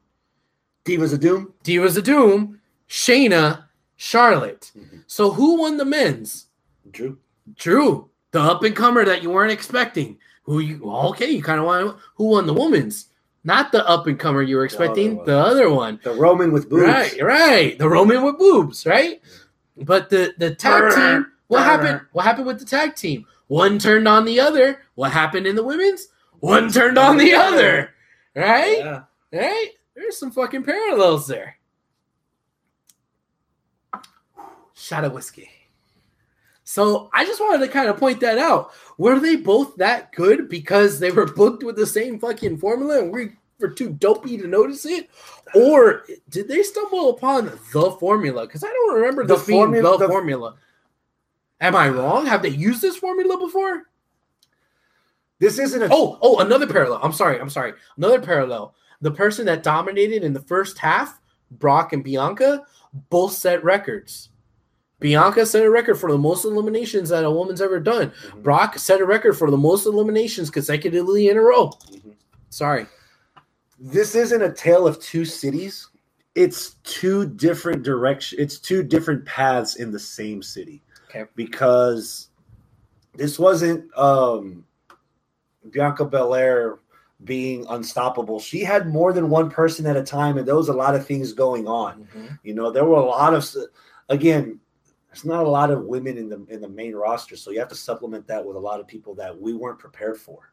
So when I saw Dakota Kai, Yeah. Tegan Nox, uh, Xia Li, um, Mia Yim, uh, Candice LeRae, I was like, I, st- I, I damn near stood up for every NXT girl that came out because I wasn't expect, I wasn't expecting it, you know. And a lot of them was their first Royal Rumble, and it, and they, a lot of them did well.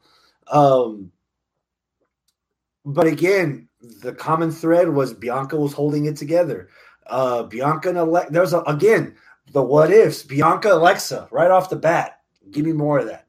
Mhm. Um, I shit. loved their chemistry together. yeah How they were both faces, they were respecting each other, but damn it, I gotta whoop that ass. And Bianca and Nikki Cross. We saw that in NXT. Give me more. Um, later on towards the end, who the fuck does not want to see Charlotte versus Shayna?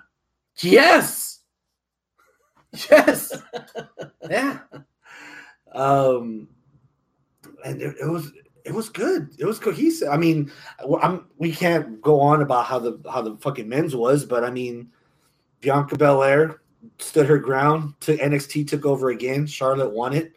Um the blueprint again it's it's the same building except for example the, the kitchen's over there and the bathrooms over there the living room space it's, it's different but the layout's the same the square footage is the same yeah. and it's There a nice was- house. there You was- and the match was fucking again. For all the flaws about people complaining about the niche you could pick in the men's, honestly, I don't see a flaw in the women's match. There was seven women announced, twenty three unknowns in the mm-hmm. women. There was twenty seven men amounts uh, men announced, three unknowns, And Now- two in the last minute that we didn't know weren't going to be in it. Right. So that you know, so that added to, to the mystery. You had your comedy spot in both. The one with uh uh Shelton Benjamin, then you had the comedy spot with uh Santina Marella. Right? It was a comedy spot. It was. I loved it. Yeah. Not everybody did. Not everybody did, but you know who did love it? My feminist wife, Randy. She loved it because she said that it was done the way it should have been done. He got intimidated by the women and eliminated himself, jumped over. Right? It wasn't like um oh, what was the guy's name that helped Carmella win the Ellsworth. yeah, it wasn't Ellsworth. You know, we gotta get a man to help you. No, no. It was like, okay, I mean it was it was also a nice redemption for the shit that happened 10 years ago as well. With Santina and Santina being Miss WrestleMania eliminating Beth Phoenix. You know, Yeah. like that was it was done well. It's done well. I was I was very excited. I didn't know who was going to win. Um, that's where the, this is where it falls short of the men's, right? The men's, the intrigue, the story with uh, who actually won and how and this and that. Because with Charlotte, it was like, well, okay, Charlotte wins again. Mhm. I don't really, in the moment, they're at at Minute Maid.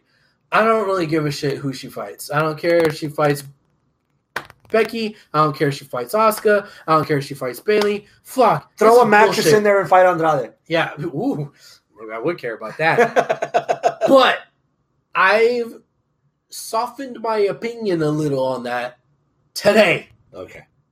because I saw a rumor, news with the Z. Hold on. Oh, okay, Before we close the chapter on the women's match, okay, I gave a suggestion on a knit that I would have wanted to pick please. with Walter. I'm going to do the same thing with the women that I think would have helped the women. I would have loved to seen Tegan Nox, uh, I mean, Dakota Kai go in there first, eliminate one or two, prove that you're not just there to bake, you're, you're there to business. You're there to work. You can handle it. Next person, obviously, Tegan Nox. They both start going at it in the in the middle of the ring. okay, You see one of the girls from the corner try to separate them and get some. Tegan Nox pushes that girl down. She turns right back around and goes back to Dakota some more. Somebody tries to grab Dakota by the hair. Dakota knocks him down, but then she turns right back around and goes right back at Tegan Nox. Again, parallels like Drew and Brock. Okay. Keep your eyes on the prize. yeah. Both of them literally eliminate each other because they are only looking at each other Okay. horse viewing. They don't see anything else around them except the person in front of them. To the point that, and again, not to not to not to be derogatory to the rest of the women that are in the match at the time, but get about 30 or 45 seconds of both the girls brawling in the empty seats. Like, see them do their own false count anywhere. This is how serious this is to them. Oh, I need to see a takeover because if they can do this to each other in this environment, they're gonna kill the fuck out of each other at takeover. I need to see that. Now that I would have wanted more of a showcase of those two. that spot happened less intensely between Liv and Lana. Mm. It Exact- happened. and, and in hindsight, that's probably why they wanted to save that for them, Yeah. which worked for them. Yeah. But come on now. You're losing the ratings war on Wednesdays. You need something to hook a casual audience. Again, it took a casual audience a long time to figure out that Raw's three hours now. It take, took the audience a long time to figure out they're no longer on USA, they're on TNN. And then it took them just as long to find out they're not on TNN, they're back on USA. It took an audience a long time to figure out that they went from Friday Night SmackDown to Thursday Night SmackDown to Thursday Night SmackDown, but we're taping it on a Tuesday to Friday, but we're still taping it on a Tuesday to Friday, but it's actually Friday. So you need to hammer these stupid fucking morons as hard as you can, as often as you can, that you have a third fucking brand, and that needs some love too. Thick thighs save lives. You need to give the the big girl some love. NXT needs the attention. You need to focus some of that stuff on NXT, just like Keith Lee got the shine, just like Matt Riddle got the shine on the on the men's Yeah. rumble. You needed something for the women. Other again, Bianca got it, but there's more people. You know, there's more than one person that got it on NXT for the men's. You needed at least one more on the women's, and that's that spot of those two. You know, just beating the hell out of each other. Okay. Other than that, Um, that women's match was fun as shit. I wanna I wanna highlight two things from the women's match. One, that shit with Mandy and and Otis and Sonya was amazing. My heart. I loved it. That was the best way for that to happen. Fall on top of him, stood up on him, pointed, gave the little googly eyes, got back in. Did you read the Twitter machine? No. Oh, Otis is like, I'll always be there to catch you, my little peach. Oh. Oh. And then he caught her a second time. Because you, know Otis. You, know, you know what he's doing. yeah. He wants those two hams under Mandy's shirt. Thanksgiving and Christmas. And then Sonya fucks it up. no, until the third wheel's like, hey, who's paying for my drinks? Yeah. And they're all yeah. dead. And then Sonya fucked it up and like landed on both of them. That was funny. That was Two. good. Yeah. What's your other point?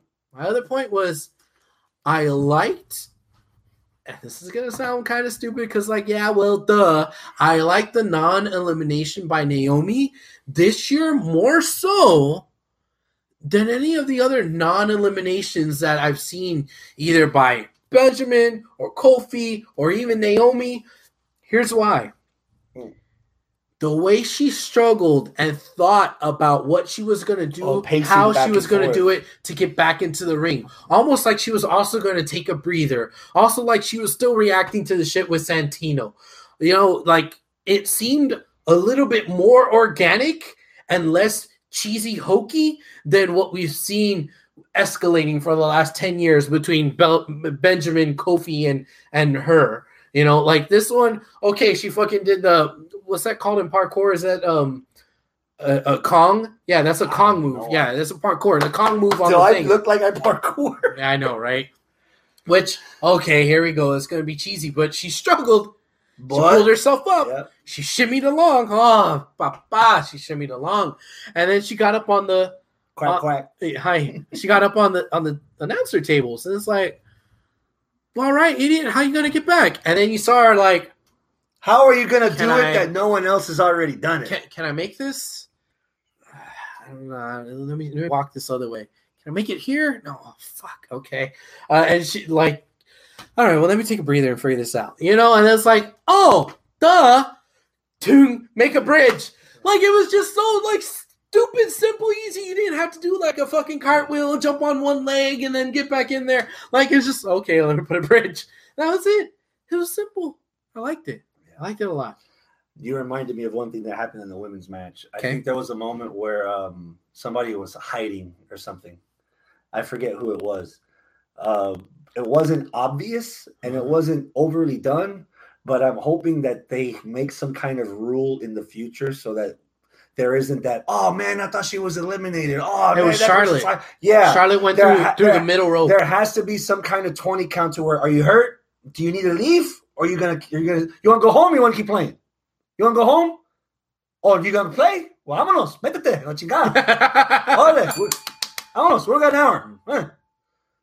Okay. Because I'm I'm I'm, I'm, oh, I'm ev- it's every fucking Royal Rumble, every fucking battle royal, somebody, somebody got to pitch a tent in camp while there's fucking a fucking rumble going on. nah, we need to cut that shit out. Okay. That's the only thing I have. Okay. So that's it for the women. Yeah. Now with with Charlotte, she she was you know obviously taking a break or whatever, but uh storyline wise, she thrown out through the middle. The Naomi selling. made sense because you can Yeah. literally see she's Yeah. actually doing something. She's the actually gears were turning. she's investing. She's investing in the story. She's continuing. She's giving me something to invest in. Yeah. Somebody just hiding under there. That's that's well, nothing. see, Charlotte wasn't cheap. just hiding; she was dead on the Yeah. outside until Shayna showed up and killed her more. That's that's who it was. It was Charlotte. You know, but but we didn't have the excessive. Oh my god, I'm just gonna hide. You know, better women's title match, Becky Oscar, hands down. Rather than saying things that I've already said before, I'm gonna just notate that uh, the Bayley heel thing's not working. No, Something in that story is not working for me. she's just too generic now. She's just some bitch. That's all, like, Your feminist wife is not gonna like that. well, what I'm what I don't mean it as like the derogatory term for a woman. I mean it as uh, the term that women use to each other when they're calling each other assholes.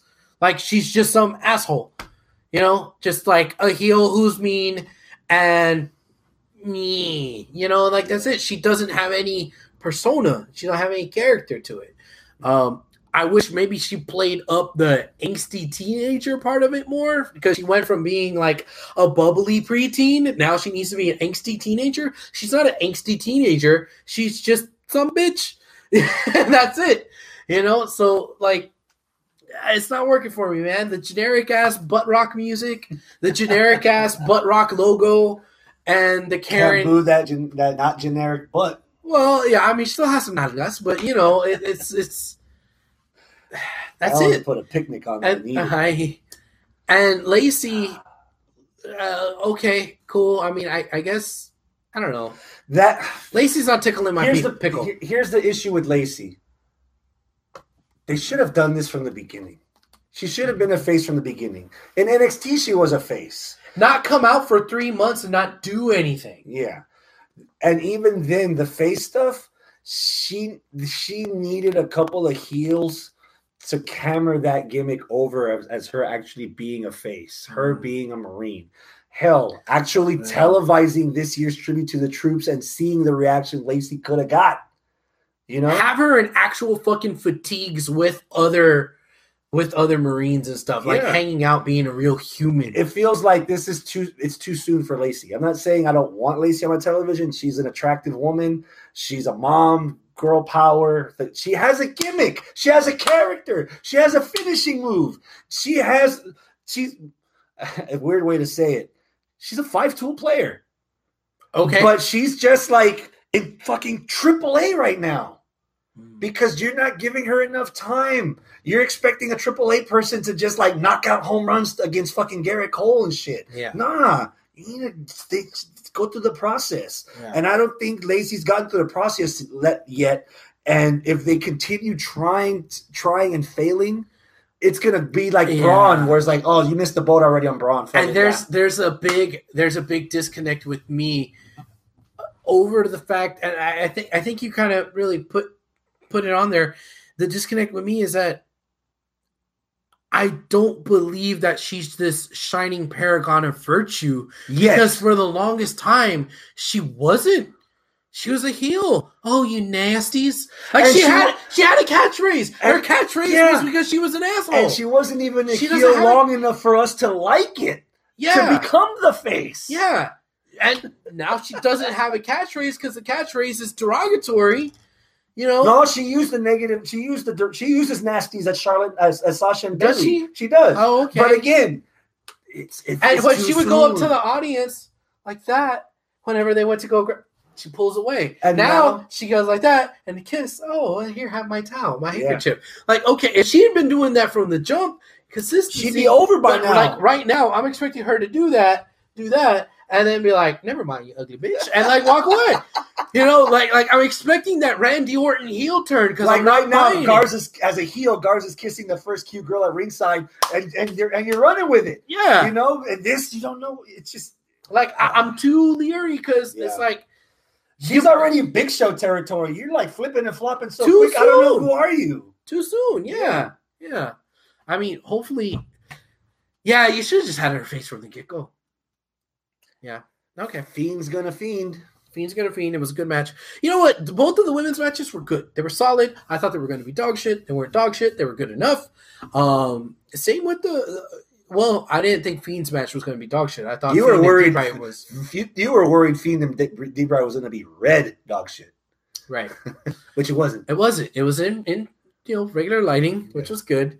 Uh the entrance, seeing that live, awesome.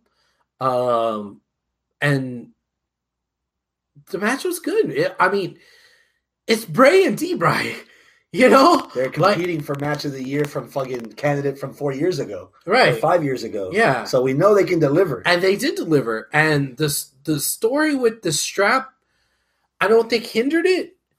Uh, but I think it made it not be an instant classic. You know, Yeah. uh, but it was still really good. The fucking welts already building up on D Bry. I can't wait to see Yeah. him on Friday. Those welts are going to be obvious. Yeah. It's going to be like you're playing tic tac toe on that dude's back.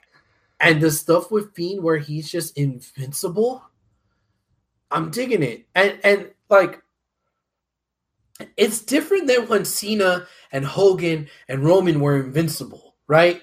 Like for them, there was no reason why they were. But with Bray, we have a reason why he's invincible. It's because he's local. You know? He's our, he's our mankind.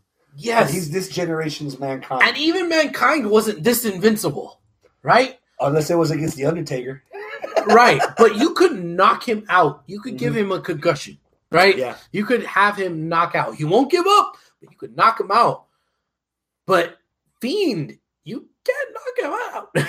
I don't know why, but like his brain is just so fucked up that like you just can't beat him because of what's up here, not necessarily what's down here. What's up here in the head, you know? Is it's interesting.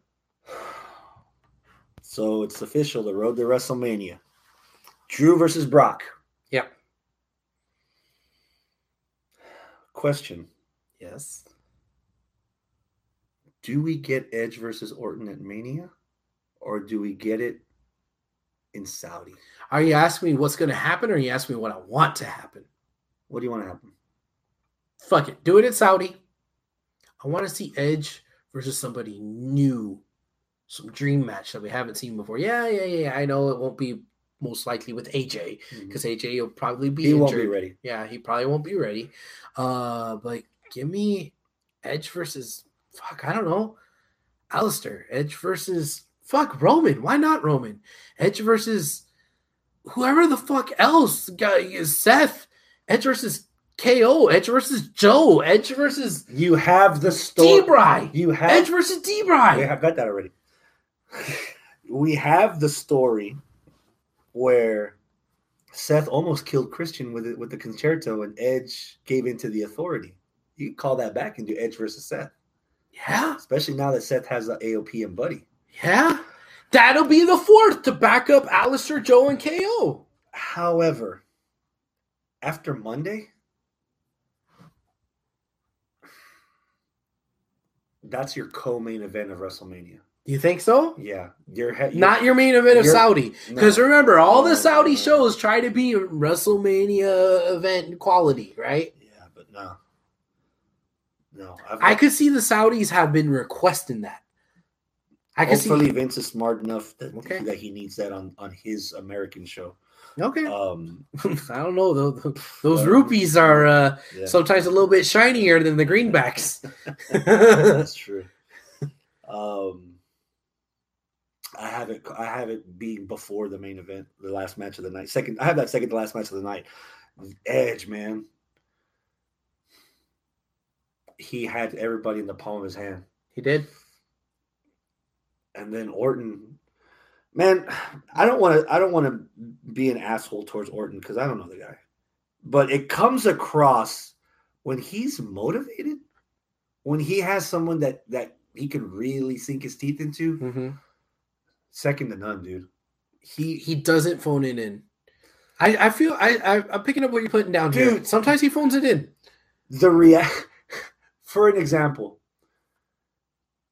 the reaction on his face after he RKO's Nia Jackson last year's Royal Rumble. hmm that's the look you're supposed to have. Like, I didn't know we had to do go this far for a woman, for that woman who's not like most women. Okay. Orton like hesitating. Even if you were, if you go back and hear that segment, Orton before he did the con-chair-to, he either whispers or audibly says, "I don't know if I can do this," Mm. and then he still hit the motherfucker with it. Yeah. He teased going on the top turnbuckle, Mhm. and then he thought about it, and uh, and then he left. yeah. and Then he came back. Oh my god, that The internal struggle it's of what was going on with Orton and in his mind was interesting. it's not on the same level, but I compare it to the drop ball of having Jericho and KO be the second match when storyline that might have been one of the most storyline driven matches, the storyline feuds that was on television. That had to have been towards the end of the show because you had emotional stake. This is times a hundred. You and I were at the juice box. Yeah. I don't I don't I don't remember because it's been a long time. I was in the fucking Astrodome. I saw that guy in the fucking Astrodome. I saw him in the 18 years too. ago. I, I 18 Yeah. years ago. Yeah. That's Fogo de Chao steak. Like that's how much stake is in this. You cannot have this in anywhere near the first hour of WrestleMania. You cannot have this in front of an audience that literally booed when they showed the Super Showdown footage that it was that they were going back to Saudi at the juice box. Everyone in that audience booed when they showed they were going back to Saudi. Imagine the backlash they're going to get if Edge versus Orton main events a show that's not in there that's not in the United States. That has to be second to last. Depending how this goes, fuck it. Main event WrestleMania with that. Fuck. How many people cry at a return? not D Bry. Did you did you see the girls on, on in San Antonio? The crowd reactions to all the shit Orton was doing. Yeah. Huh? Yeah. That's your hooked. that's your hardcore wrestling crowd. That's your casual wrestling crowd. That's your total divas crowd. That got everybody. Everybody. Everybody. Not everybody. who's who's missing? The kids. Gwen and Jordan both like, who's that? They have zero fucks to give. He's been gone for nine years. Gwen and Jordan are both 10. Uh, well, I think one just turned 11. 10 and 11. They have no idea who the fuck. No idea. Even go as far up as like 15. They're not going to know. They You know how important kids are to, They to know- Vince. they know Orton enough that if Okay. he does something bad, they're gonna boo Orton. Okay. They don't need to completely cheer Edge. They need to fucking boo Orton. Okay. And the shit that Orton was doing, he was getting booed by all the ages, Okay. all the sexes, all the races, all the all. He had everybody. Okay. So I'm I if not the main event, definitely co-main event of WrestleMania in Tampa. But the sixty-four thousand dollar question: What about that Charlotte fella? You you stopped me before I could get there. News with the Z. Going back to how it's shaded, the 2020 vision is shading the way I feel about the women's Royal Rumble. Before you say news with a Z, what did I tell you last week? I don't know what. You a lot That of things. somebody has to challenge, challenge for, the what? NXT and and NXT title. Continue. News with the Z says that Charlotte is slated to be in Orlando tomorrow night. Mhm. NXT Why? territory. Mhm. Why? Uh, well, we don't know why.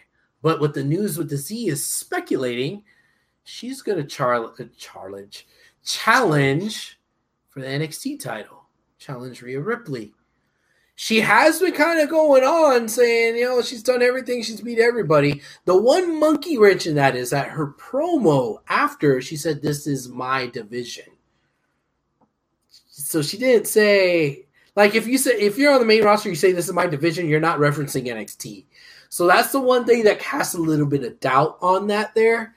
Uh, but if she showed up at Full Sail, and if she said, I'm challenging that new girl, then, ooh, that'd be interesting. Do you think it could turn into a three way with Shayna? I love the idea of Charlotte going for the NXT title. Okay. I hate if it happens that we're talking about it the Wednesday after the Royal Rumble. You still have technically you can't go to Super Showdown because you have a vagina. You have Elimination Chamber. You can still have and you have Takeover Portland. So you, if she said on the telly, "I'm not ready. I need more time," we don't need to hear this until March. We're still in January. Okay. Okay. March. Because as much as we wanted Rhea Ripley in the Rumble, which we didn't get, thank God we didn't get it. And as cool as Charlotte versus Rhea would be, what if Bayley were to lose the women's title in an elimination chamber match to Shayna? Fuck. Or because because we got I'm not trying to be a fanboy. That's what they showed me at the Rumble that Shayna and Charlotte faced off. That's true. They had a fierce little face. what they also showed me in the Rumble is this cute little black girl with long ass hair like Indiana Jones whipping fools who well, could didn't whip anybody, but who could possibly beat Rhea for the title at Takeover. And what if we get a continuation of what we saw in the Rumble with Charlotte versus Bianca at Mm, Mania? the person that So I don't want to hear Charlotte until March. Otherwise, you're already starting on the wrong foot. I understand if I'm writing the WWE checks that I'm sick of losing the the, the Wednesday night war against AEW. I need ammunition because we had this conversation before. We had this conversation at a fucking Chili's in Orlando after WrestleMania 24 when CM Punk, an ECW guy, won the money in the bank. And we're wondering how is this going to help ECW? So this is exactly what they're trying to do is to get ratings for their third brand. So I understand that from a business standpoint.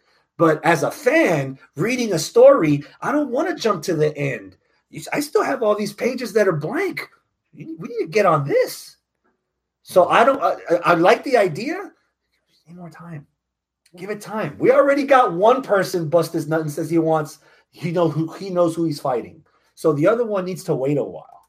Okay. So, but other than that, shit, Charlotte versus versus any of those girls, a new girl, and again, an NXT title match at WrestleMania. That's the most casualist of casual shows for even the most dumbest of person to be like, "Ooh, NXT, okay, what is it on? What's NXT on? Mm-hmm. Yeah, I need, I need, I, I need some of that NXT. Mm. I see where they're going, but just don't calm down. Okay. You know. Okay. So I'm And and that would make sense for her as the character because she came out with all the assholery saying, "I'm not telling you." Let do that for a month and a half. Why not? Yeah, then that asshole, and and that also gives her the advantage of knowing who has what belt after Portland, after Chamber. Now she could really cherry pick who she wants. Mhm. So you could say now, oh, I want to fight Becky. Uh, after I- after Chamber, Becky doesn't have the title, and now you got to fight Brock Lesnar. Honestly- oh, I don't want to. Honest, Can you imagine Brock Lesnar as a women's champ? Santina Marella. Uh, I honestly don't want to see Charlotte versus Becky again. I don't. I don't want to see Charlotte versus Bayley either, Retro or no, Charlotte versus Asuka. No, retroactively, I don't even see Bayley going to WrestleMania with the title. That's very possible. So I so throw me a monkey wrench and somebody take it off of her at Chamber, and it's the safest way to protect her and give Bayley the rematch after after Mania in some show or whatever. But so far for Mania, assuming Drew Brock, Edge Orton, Charlotte versus someone from NXT. What are you thinking? I'm thinking that there's a big glaring hole right now that I really want to be filled, which is the fuck is the Fiend gonna do? Oh, that's easy. Roman's winning some kind of match. He's the number one contender. Again, he doesn't think so? So Oh, he's gonna time. move away from the the bloodline stuff and all that. I, as of Sunday, I think his feud with Corbin is done. Uh, Corbin doesn't think so. Done. It's over. Corbin doesn't think so.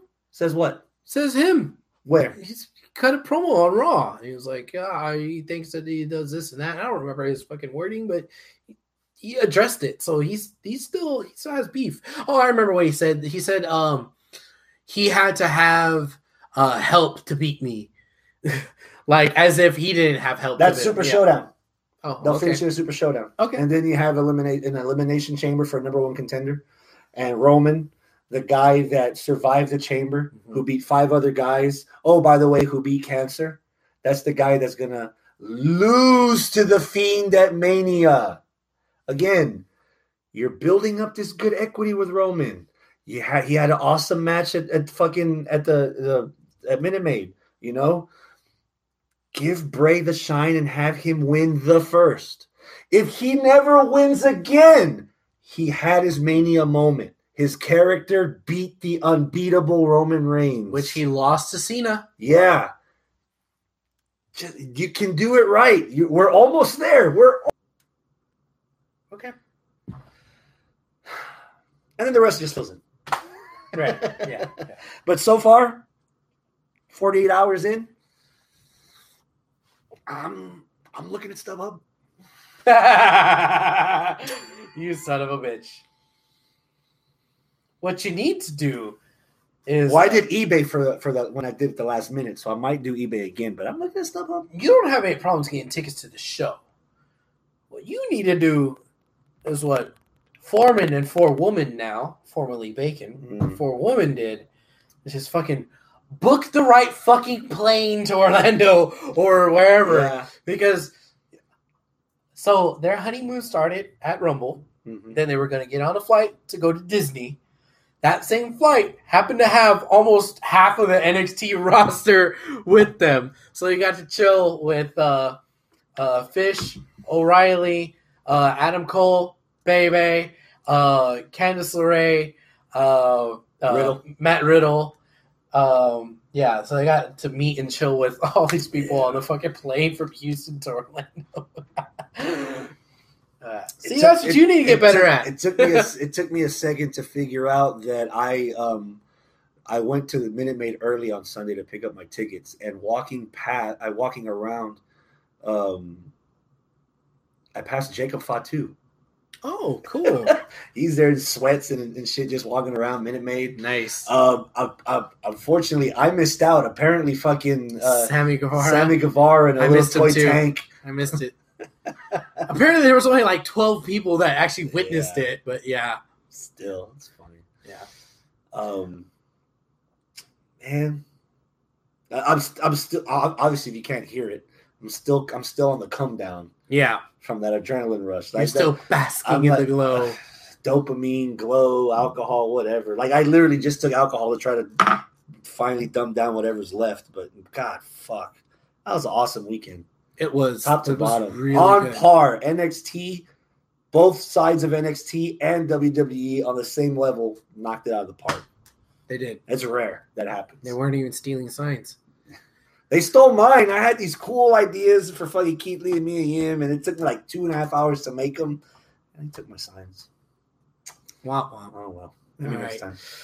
So, provided that this actually recorded and that we're actually able to upload it and that everything works and you actually are listening to my voice right now, provided that that's the case, then we will attempt our year in review, or excuse me, our decade in review episode again. So, stay tuned to that. Also, what will be the following episode after that? Tentatively, this I- entire thing is tentatively right now. we have on the books uh, a quick preview of uh, New Beginnings in Japan. There's a lot of stuff going on in New Japan right now. Just to just put, uh, quick little like cliff notes. Uh, there's a New Beginnings tour going on right now here in the United States. Marty Scurll showed up at the event from Yes, NWA I heard about this. and from Ring of Honor, and he challenged your favorite Jay White to a match at Supercard of Honor WrestleMania weekend. Which there's a lot of stuff on the periphery of WrestleMania weekend again that this year is compelling me to go. There always is. Um, Bloodsport 3, Suzuki's already confirmed for that. That's on a Thursday. Uh, Super Card of Honor's got a lot of people. Nick Aldis is on that card also, among Okay. other people. Fucking the return of Kenta to Ring of Honor. Nice. He'll be at Super Card of Honor. nice. Of course, the big meal tickets obviously take over, you know, but at the same time, if you have enough talent, you can probably sell out that fucking that fucking Ring of Honor show the day before. Um, uh, Impact uh, TNA Homecoming is happening. They've got some names that are signed up for that show. Um, I'm waiting to see some matches, but dude, there's at least 30 different shows without wrestle without WWE or Access. There's at least 30 shows that are happening that week slash weekend. That if you don't even want to go anywhere near WWE talent, you'll still get enough.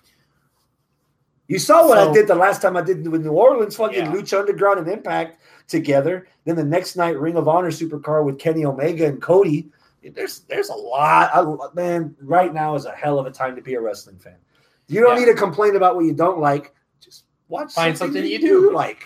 Fuck, why waste all the energy? that being said, I, I'm I'm gonna make a proclamation that can change, but as of right now, something is different about 2020 than it has been in the recent years past. That after Royal Rumble this year, I'm excited for WrestleMania. Which that hasn't been the case. I know that there's been a lot of times where it's fucking the second week of March, and it's like, hey, you got that WrestleMania feeling yet? I'm like, no, no, I don't. I don't know if it's because, you know, we were there for Rumble or if it was just the fact that this Rumble was really fucking good. You know? Yeah. Uh, maybe it's a combination of both. You got a But- good foundation to build on with Yes, this Rumble. which is something that you can't have said fucking four years ago, two years ago. You Uh, know? This is this might have been top to bottom. This might have been one of the best Royal Rumbles in the past at least five years. Yeah. And that's saying something with fan favorites like Nakamura winning, like AJ Styles winning, debuting. AJ Styles debuting, which I was also there for. There's a and being in San Antonio Mhm. for ten. You know, there's Yeah. a lot of moments in a lot of these past, but in the last five years at least, top to bottom, this has been the best Rumble. Yeah, this this was really good. So I'm I I kind of have that WrestleMania season feeling the fucking day or two after Rumble, which I don't remember that happening to me in a long time. I mean, long time, you know? So I'm pretty excited right now. Yeah. That could change next week. Fucking, I don't know. Roman wins, and we're gonna see Roman versus, you know, fucking Drew. Drew gets injured or some shit like that. Don't put that on him. the fuck is wrong with you? I- Roman needs to get hurt. Roman needs to get hurt. No, now it's the not HIV. It's full blown AIDS. Yeah, oh, it's like uh, uh, un, un corona. La, oh, the Real- kung flu. yeah, the kung flu, un coronavirus. See. Anything else, brother? Uh, I believe that's it. Adios, my friends. Keep it classy.